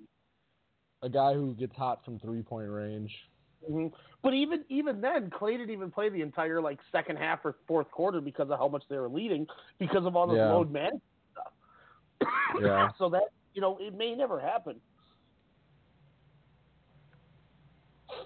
A guy who shoots a lot of threes or who's on a bad team. You know, and even So- even then you get these guys who can do all this stuff, and they don't even play like that. Like look at look at look at Doncic. You know, Yeah. right now it's like if if ten years from now we're arguing that Luka Doncic is one of the greatest players to ever play the game, is anyone going to think that that's a crazy statement? I don't think so. But I'm not saying it, it will, but like it, when when it's all said and done, we look at him too, and it's like, well, he passes. Yeah. It's rebounds. So the game has just evolved so much differently. I think that's the big change is you know, yes, we have like you remember back in the day when when all of us would be in school and you'd sit there during like study hall or lunch or whatever and you'd go get the sports page and read the paper and you'd look at like the top 10 scorers or top 15 scorers and they were all like high 20s, mid 20s. Like that's not a thing as Mhm. much anymore Yeah. you know, because the game has changed and it's evolved into so much different things. It's just like the NHL. You know, you look back at back in the day, the year Selanne scored 76 goals in 1993, there was I think 18 players that scored 50 plus goals. Wow. You know, now you're lucky to have three that do it. And God forbid get to 60, that doesn't happen anymore. No. So it's just Yeah, you know, the it's, game uh, has evolved. Yeah, yeah, I think you're right. I think I, at, at one point uh, Westbrook might have been the guy, might have, but uh, Oh, yeah, he- you know, but uh, yeah, not not quite the same. Um, Durant, you know, maybe uh, maybe he comes back uh, gunning ridiculously for some reason. Um, you know, with something to prove in the East. I, yeah, I don't know. I don't think I don't think I don't think we're going to see anyone anytime soon. I, and if it is, it's the the, the worst thing's going to happen. It's going to be like it's going to be like a really good team, um, and then uh, against like a broken good team. You know what I mean? Like half the team didn't play, and, and you know what I mean because injuries Yeah. or you know they're they're just they're managed load or whatever. And you get like the B team out there, and they just get wrecked. you know what it'll be too? If it's not something like that, it'll be um The Timberwolves. you know terrible. But it'll be something like a um I don't know, I'm trying to like think of something like middle of the road without being too crazy. But it'll be something like uh Victor Oladipo scores 85 and you're just like, well that's awesome, but it's, it's Victor Oladipo. You know, it's not bad about it. It's- you know, or you know, God forbid for our sake, and I, I don't want to shit on him because he's done great, and I watched him put up his all-time scoring high against the Lakers. I was there live for this because I go to every Laker game here. But Andrew Wiggins will score 82 one game. That'd, that'd be tight. Oh. You know, and it's just like, I, you know, cool, it's Andrew Wiggins, but you know, it ain't Wilt or Kobe. you know, it, it ain't Jordan. Yeah. You know, Eric Bradley, Honda. you know, something like that. Like it's not a, you know, John Wall makes a, a historic comeback and does it. You know, something like that. Man, that's crazy. Um, I I was thinking about like uh, how Kobe went out too. Like his, his retirement was um, just better. You know what I mean? Like I wish I wish Michael Jordan would have did what Kobe did. yeah, You know what I mean? Like nobody wanted to see Michael Jordan as a wizard. You know, nobody asked for that. I don't think that gets talked enough about. I think that's a great point because, you know, one thing that's always going to stand the test of time with Kobe, and you know, to an extent, Tim Duncan, Dirk Nowitzki, and this is part of the reason why I think they're one and two in my lifetime at the power forward is they they rode it out with the same team, and when they were done, they were done. I I respect Michael Jordan for go, you know saying screw screw you, I'll do it on my own. You know, and he went to the Wizards or however that you know Elijah. Maybe you have more insight because I don't remember as much. Um, So, with did how he the play whole Carolina worked out. too for him this year? No, he didn't. No, he no. just with with the Wizards. I think he just he like Because Chicago didn't want to pay him, right? no, and he he was pretty much kind of done. And then I think with the Wizards, he was kind of more like becoming more in like a management role. And then like they were playing bad. He's like, man, I can't just watch these guys play bad. I can play better than all these guys. I'm going to prove to them that I can. And then he came back for came back and started playing. So And he was I- better than most of the guys. Yeah. it was. I mean, let's just be honest. They were the Washington Bullets before this. I mean, their best player was probably Clarence Weatherspoon if he was still there. The Washington Bullets are the uh if I were like I I I think I want to make a pretty solid proclamation here, but uh the Washington Bullets are the Clippers of the East. Oh, yeah, I think that's fair. yeah. Yeah. And, You're a big market team with nothing but losers. you know, and that's one of those things too, where you know, Jordan doesn't have the the issue of, you know, ever being argued really against as the greatest ever, but that's a risky move to hurt your legacy. Yeah. I think he just his ego is so big too that he's like he just he probably felt like he got kind of shafted in Chicago and wanted to prove him wrong. Yeah, which I get. Kind of You like Brett know, um, Favre. Yeah, and, and That's that's one of dangerous. things. Though, to his credit, I think it worked out okay. Yeah. So he retired like Brett Favre, whereas Kobe retired like what Dan Marino. I mean, he didn't No, go out Kobe like Elway. Well, there's not a Yeah, lot of but- guys. There's not a lot of guys that retire with the team that they come in with. If you think Yeah, about that's- it, that's why Duncan and Dirk, I think, are, are so special with it too, is because they played 20 years with one team. Yeah, there's not You a ton know- of guys that do that. You know, it's it's I I I, I can see where you're going with the Marino. Thing. You know, Steve Young was a guy who who won a lot and just when his time was up, he oh just yeah, kind of he- went out. yeah. I think that actually that'd Yeah. probably be about right. Now that I think about it, that's probably even the, even the best one because you know Montana's Montana and you know And Brett he Favre's. Brett Favre, but He left And, for the uh, Chiefs. Yeah, yeah, I know it. Let's not Tom forget. Brady? I mean, Tom- Tom Brady was one that possibly could have been a guy that. what? That was Philip Rivers getting cut. no, that's what I'm, that's what I'm saying. Like that's why I'm saying Tom Brady could have been, but he's probably Yeah. gonna he's he's probably gonna go to a different team. And would you ever expect Tom Brady to leave the Patriots? How shitty is it going to be to see Tom Brady with a lightning bolt on his helmet? Weird. That's not going to happen. I I don't know, man. I don't think it. I, I'm not. I would never bet against it, but San Diego just doesn't cut. Arguably, you know, our generation, you know, this this generation's Dan Marino of the best guy to never win a ring at quarterback Yeah. for no reason.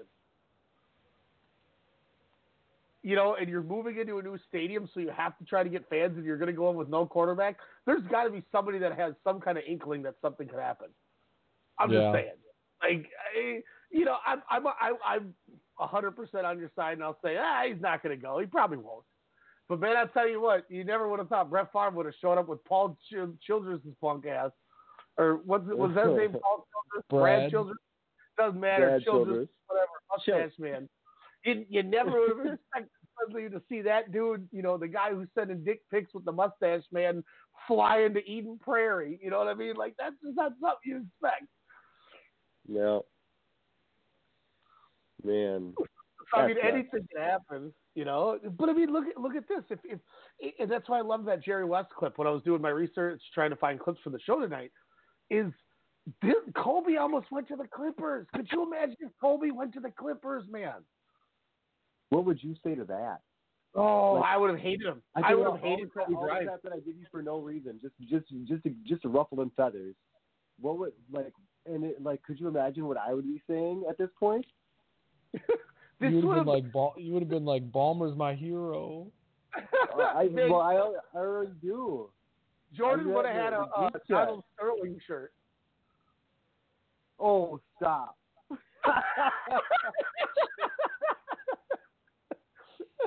You know, Oh, this man. this would have been like if if ooh okay, I hated these guys when they were in our division years ago for the longest time. Like I couldn't stand them.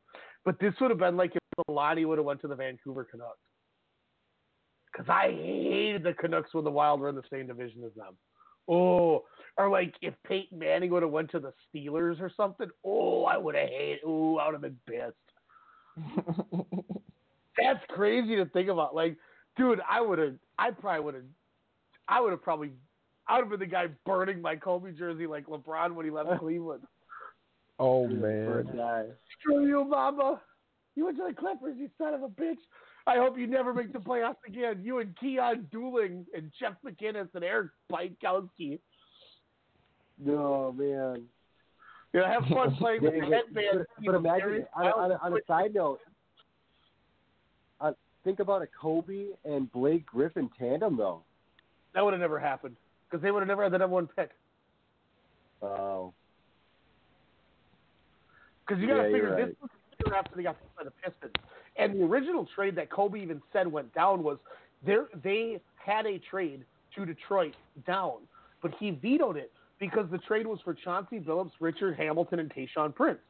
And he said, "Why the hell would I go to the Pistons when three of their starters are coming here?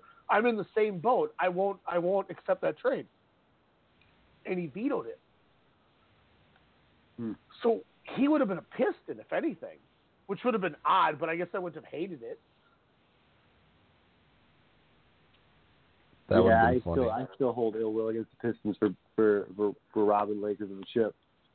Dude, man, yeah, I don't think we'll ever see a team where like opposing teams average 79 points a game or whatever the hell it was that year. Yeah, that defense Yeah, was was ridiculous. They stopped. Well, if I mean, if I, I'm more mad about Boston for stopping Kobe from getting six because they went to seven games, but I was happy because KG got a ring. Boston Yeah, or Detroit was just like hold my beer, and they swept the Lakers or beat them in five or whatever. You know, It was in I'll say this too. Yeah, because Kobe, Kobe got the game winner on one. well, it, I think if Karl Malone didn't get hurt, it might have been different.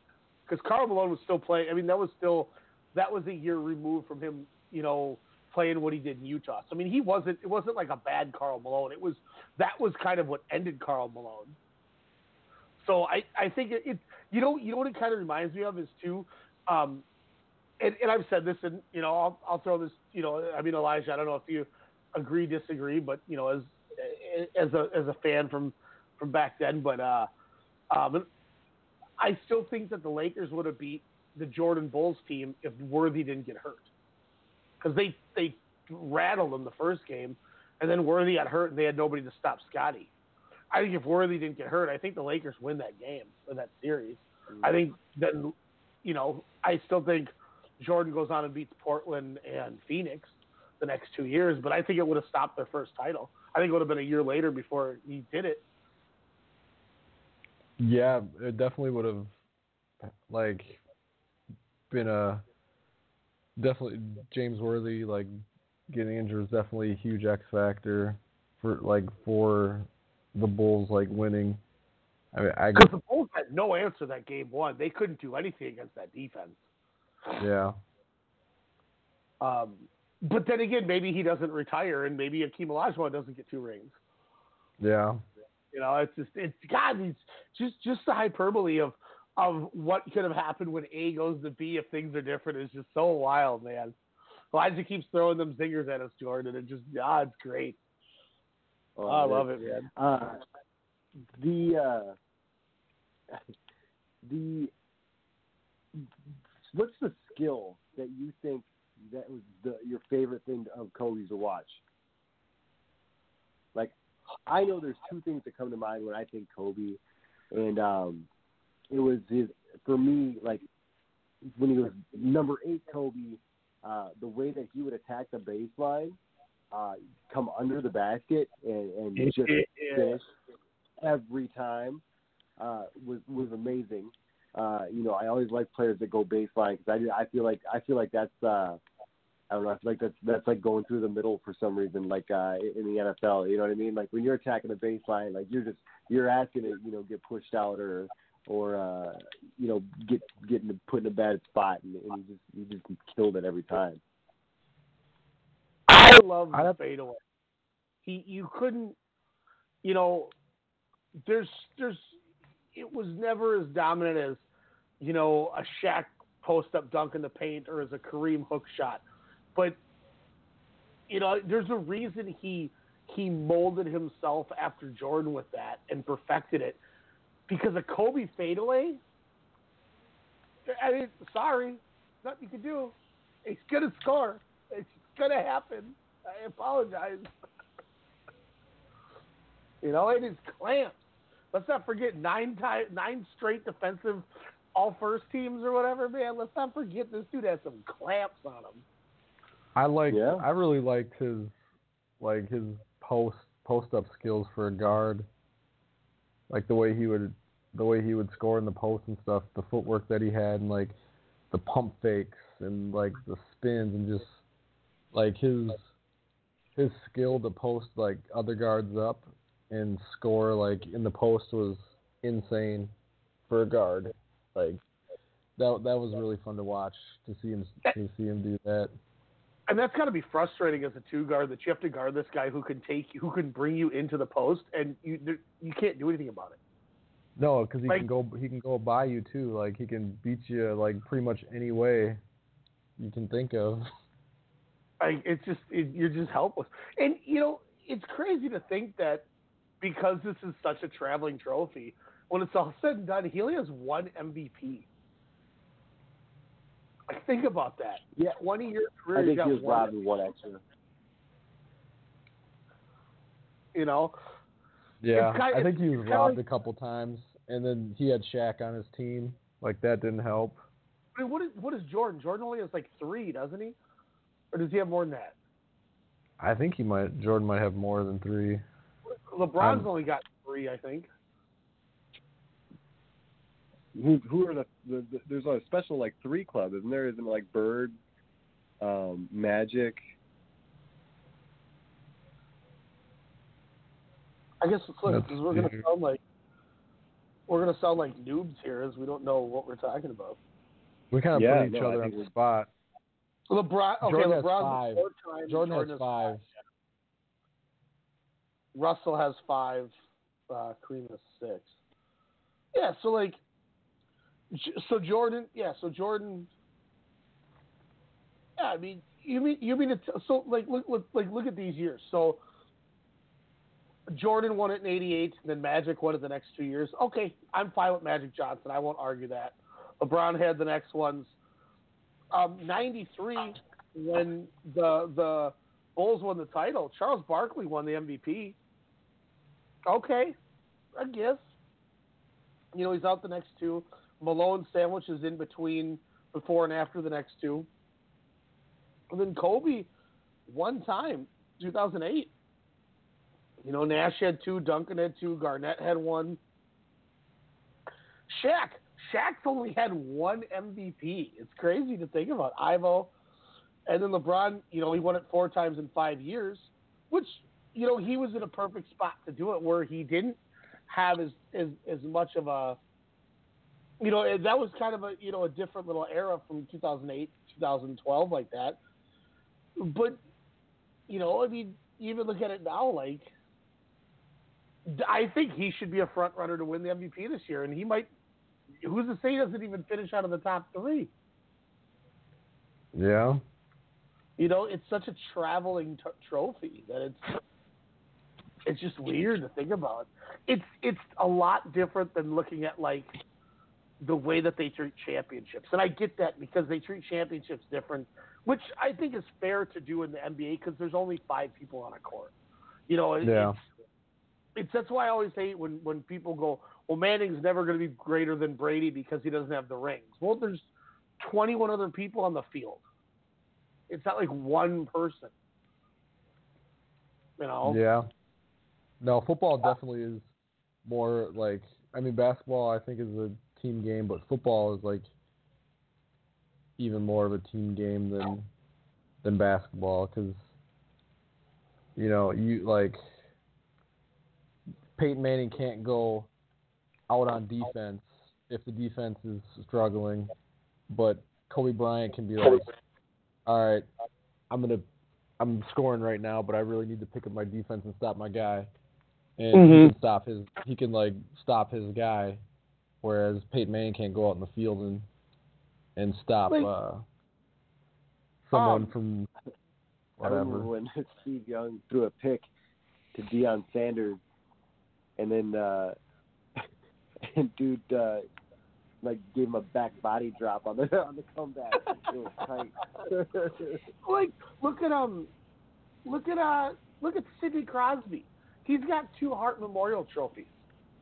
And people go, Well, he's not better than Ovechkin. Ovechkin's got three.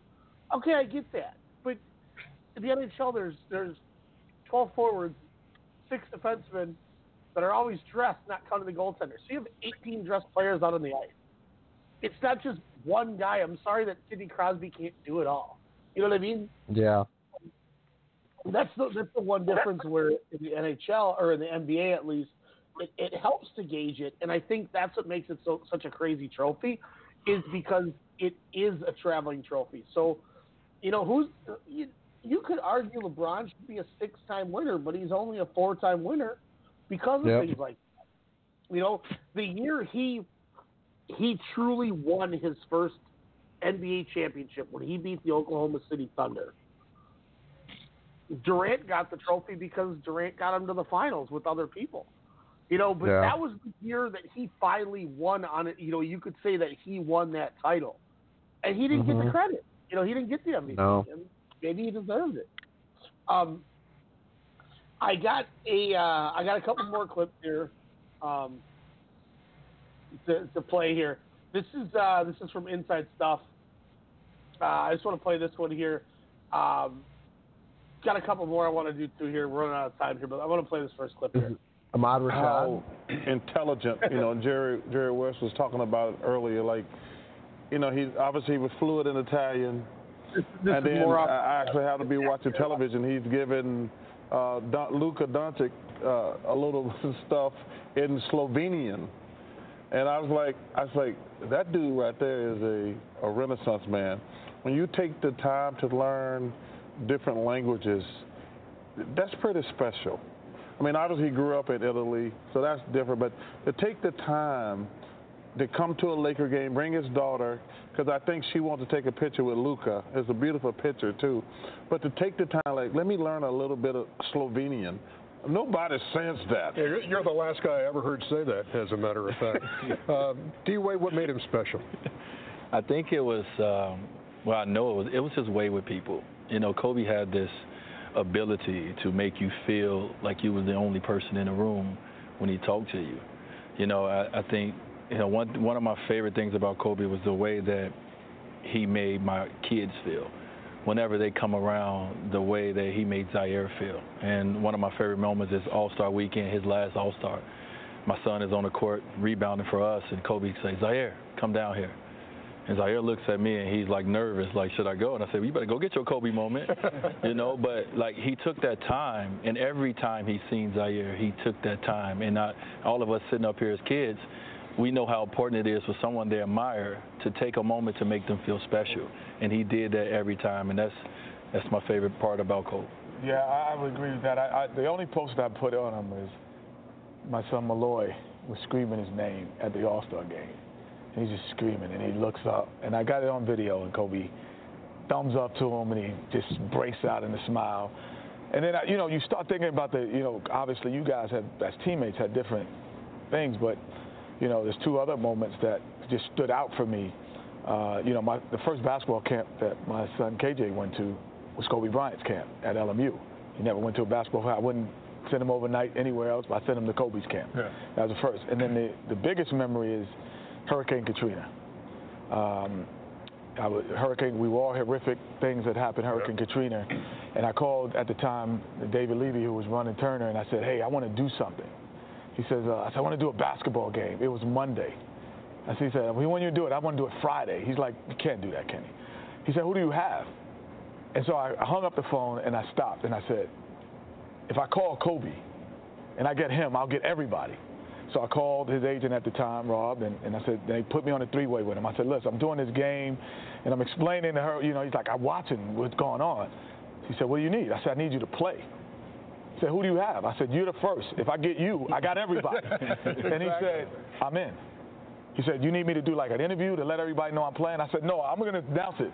But I'm going to need you to do interviews. And from then, I called Kevin Garnett, and I got 26 players in less than 24 hours because Kobe Bryant said Yeah, yes. and your first line was, "Hey, I got Kobe's. Kobe's coming That was to be it. in That was my first line. Yeah, That was I'm my I'm got. Kobe. You know what's going to be really cool? Uh, it's- it's going to be interesting. It's gonna, I'm going to be happy and sad because I live in Philadelphia during the summer. I actually live in Lower Merion. Really? So I pass his high school and his gym every day, several times a day. And for the last 30 years, every time I went back to the first, the, drove by, the first thing I say, Kobe Bryant, Kobe Bryant. And now it's going to have a, a different meaning.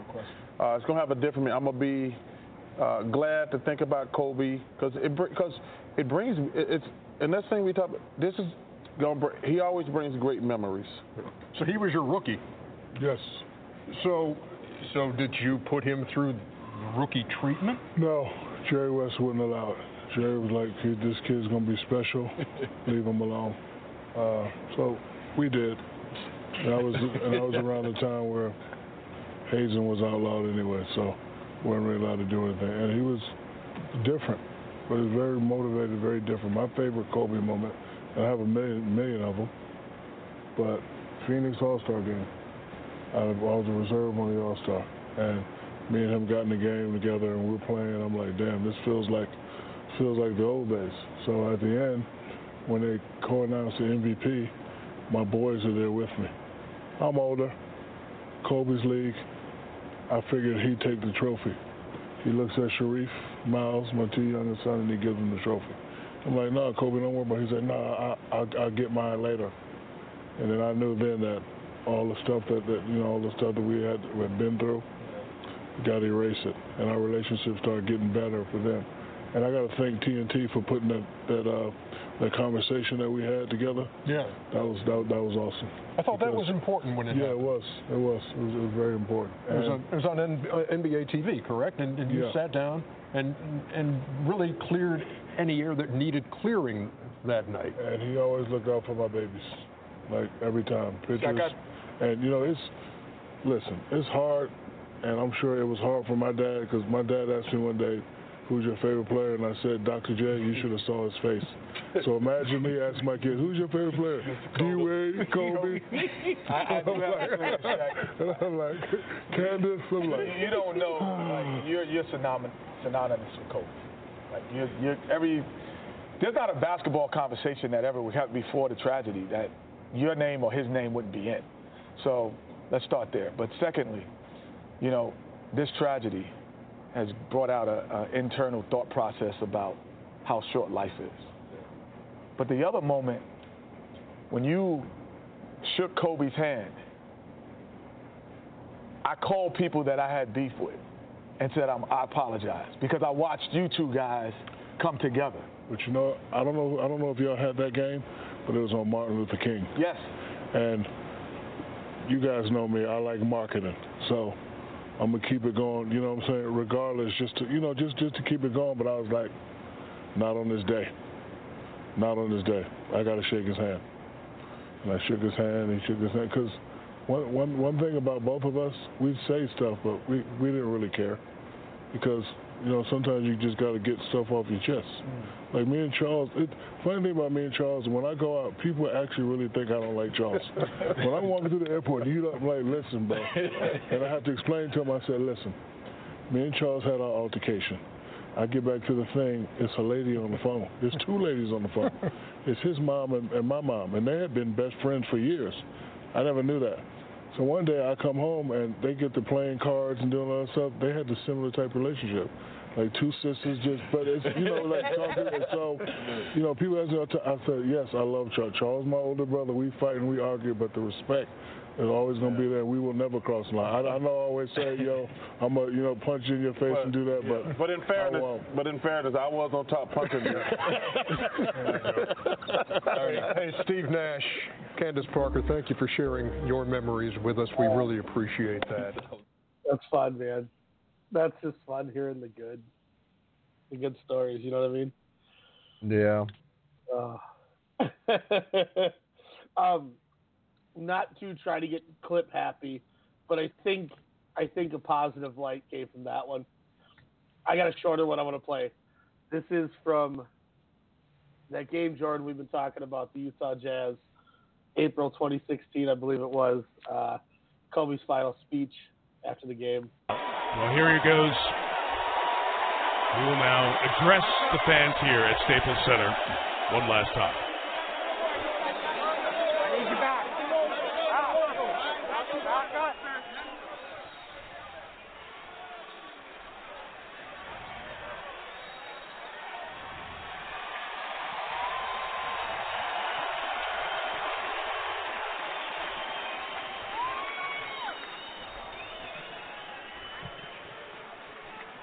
Man. Man.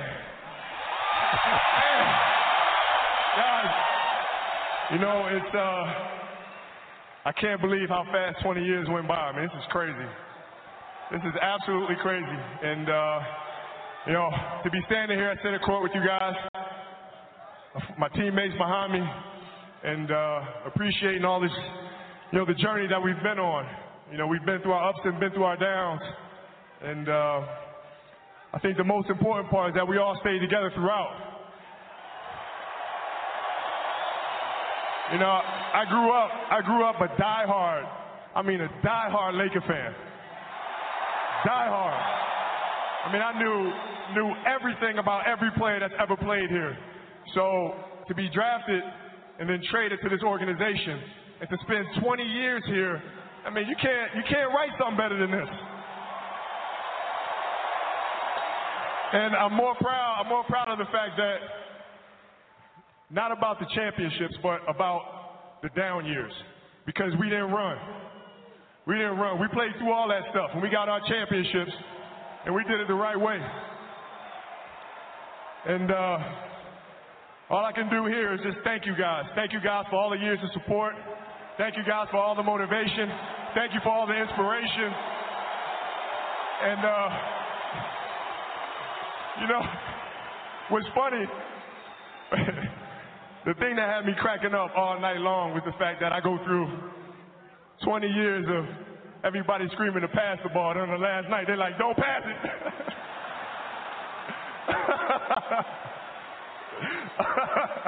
this has been this has been absolutely beautiful, you guys. I can't believe it's come to an end.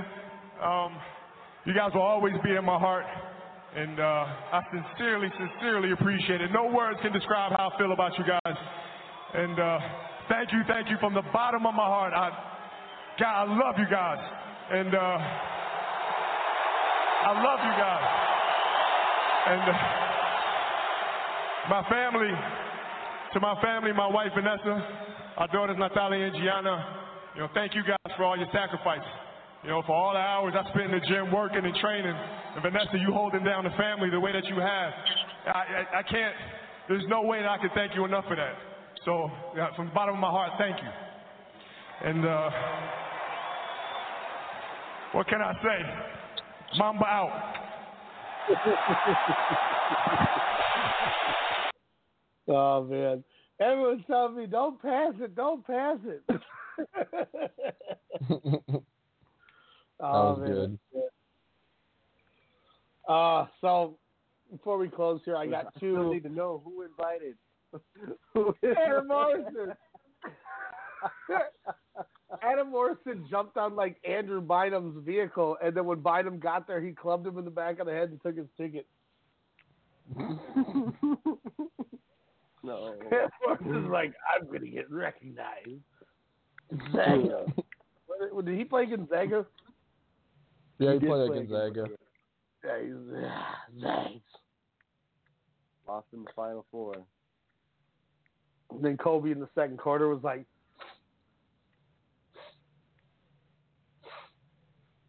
Is that a Morrison here? oh, shit. I smell something. Oh my god. That poor, that poor Um, guy. So I have I have I, I I'm gonna I'm gonna outro us with something that I that I definitely want to play. Um, just because it's it's it's such a boisterous song. Uh, Mario Ruiz did it. Um, but before we do that, I have one final clip to play, and then I want to and then I just want to go through and just give our last thoughts, and then I'm going to send everyone home with uh, with with a song that has filled my my playlist for the last four or five days here, and something I just keep playing to myself. But I want to play this last clip because this is this is just the epitome of the the outreach of what he had just outside of sports, even you know, with with everybody else.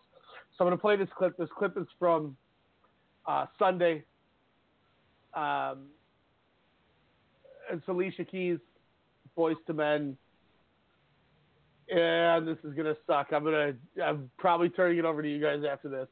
Um, we'll see what happens here. But I'm gonna play this clip.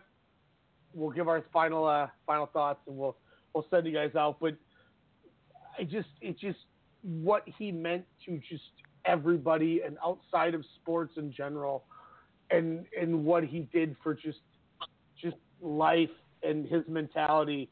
Um, I want to drop this clip and then we'll we'll close out with you guys. Here we are, together on music's biggest night, celebrating the artists that do it best. But to be honest with you, we're all feeling crazy sadness right now. Because earlier today, Los Angeles, America, and the whole wide world lost a hero. And we're literally standing here heartbroken in the house that Kobe Bryant built.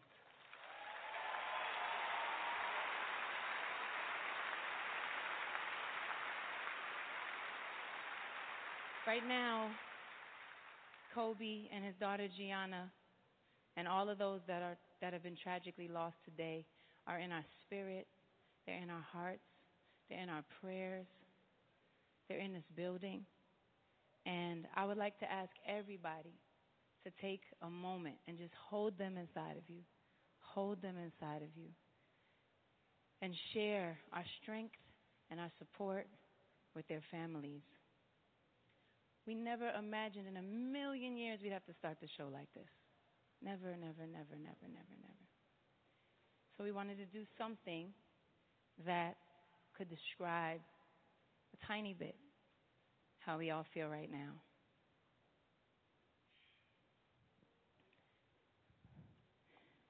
It's so hard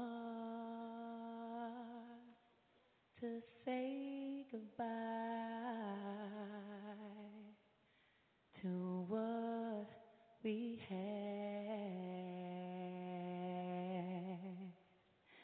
The good times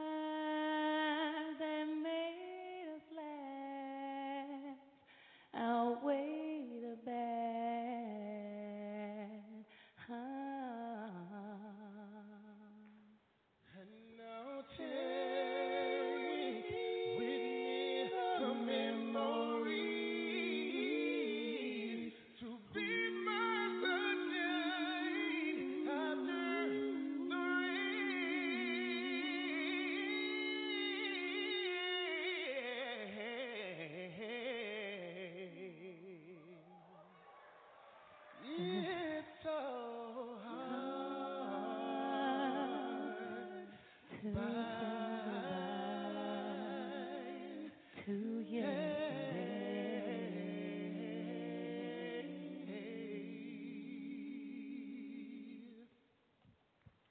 love you, Kobe.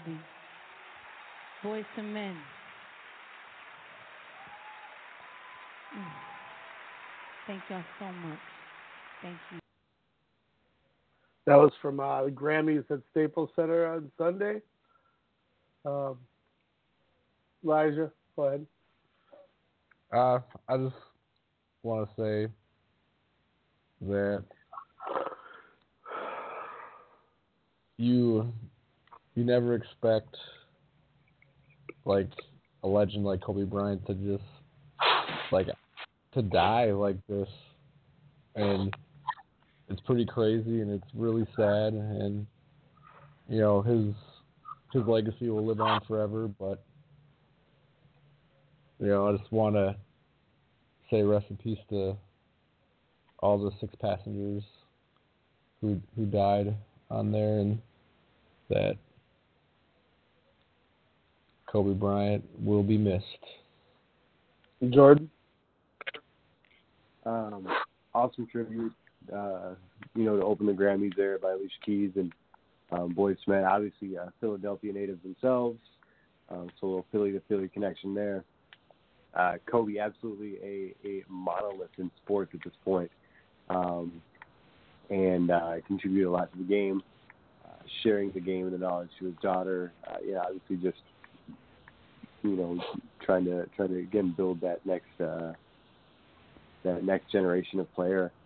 Um, yeah, it sucks. The loss for sports, loss for fans, loss for you know, um, uh, you know his family, his loved ones. It's big. It's a big deal, and it's it's weird sometimes to think that this is how uh, you know reacting to to a celebrity or an entertainer or an athlete, but you know it's it's it's it's things that people connect to.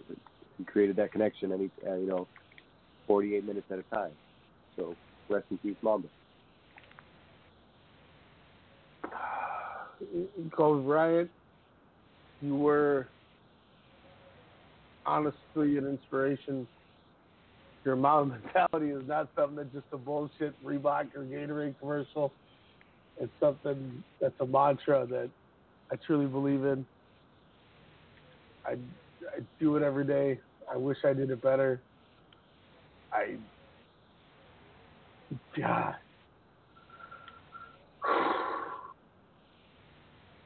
Thank you.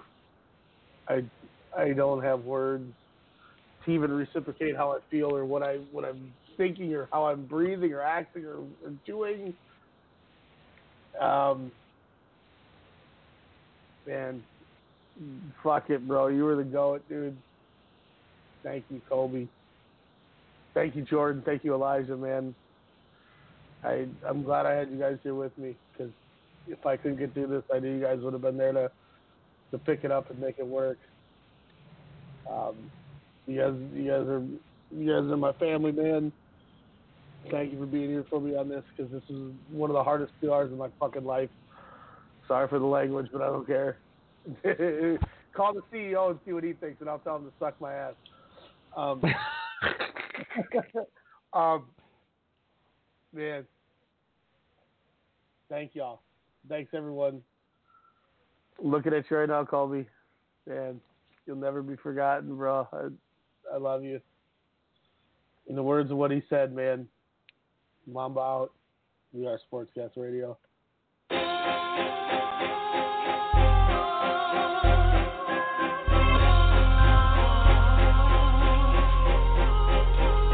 Kobe Bryant, at the end of the day, will go down as the greatest basketball player that has ever lived.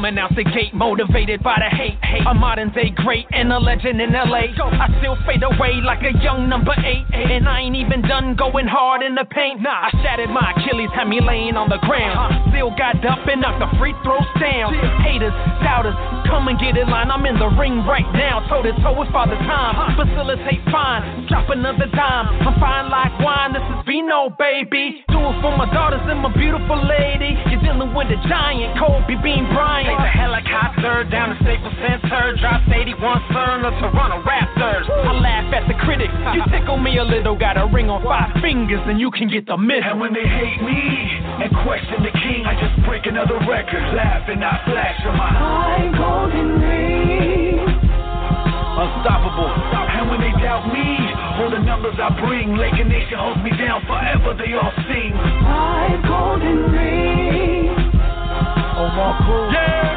What you thought, done? Thought I'd run, mama dead and gone. Lower Merion to the upper echelon. Straight out of high school, never look back. Now I'm the king count. Golden ring. I'm a god of the game. They saying my name in vain, knowing damn well on any day I'm making it rain. Madison Square, Staples don't care. Hat Jack, he know I got my first three with the big fellas. Still they doubt him. Laugh at the Packers, said it's got a pair without him. 30 down with the books, and who don't pass dog? 6,000 assists, homie, can't be wrong. I ain't the same, ice water in my veins. I'm playing through pain, still got the balls to take the shot at the end of the game. Three on the clock, down by two. Who's getting the rock? Ask Phil, nobody does it better. It's Kobe on And when they hate me and question the king, I just break another record, laugh and I flash on my high golden ring. Unstoppable. And when they doubt me, all the numbers I bring, Laker Nation holds me down forever. They all sing. High golden ring.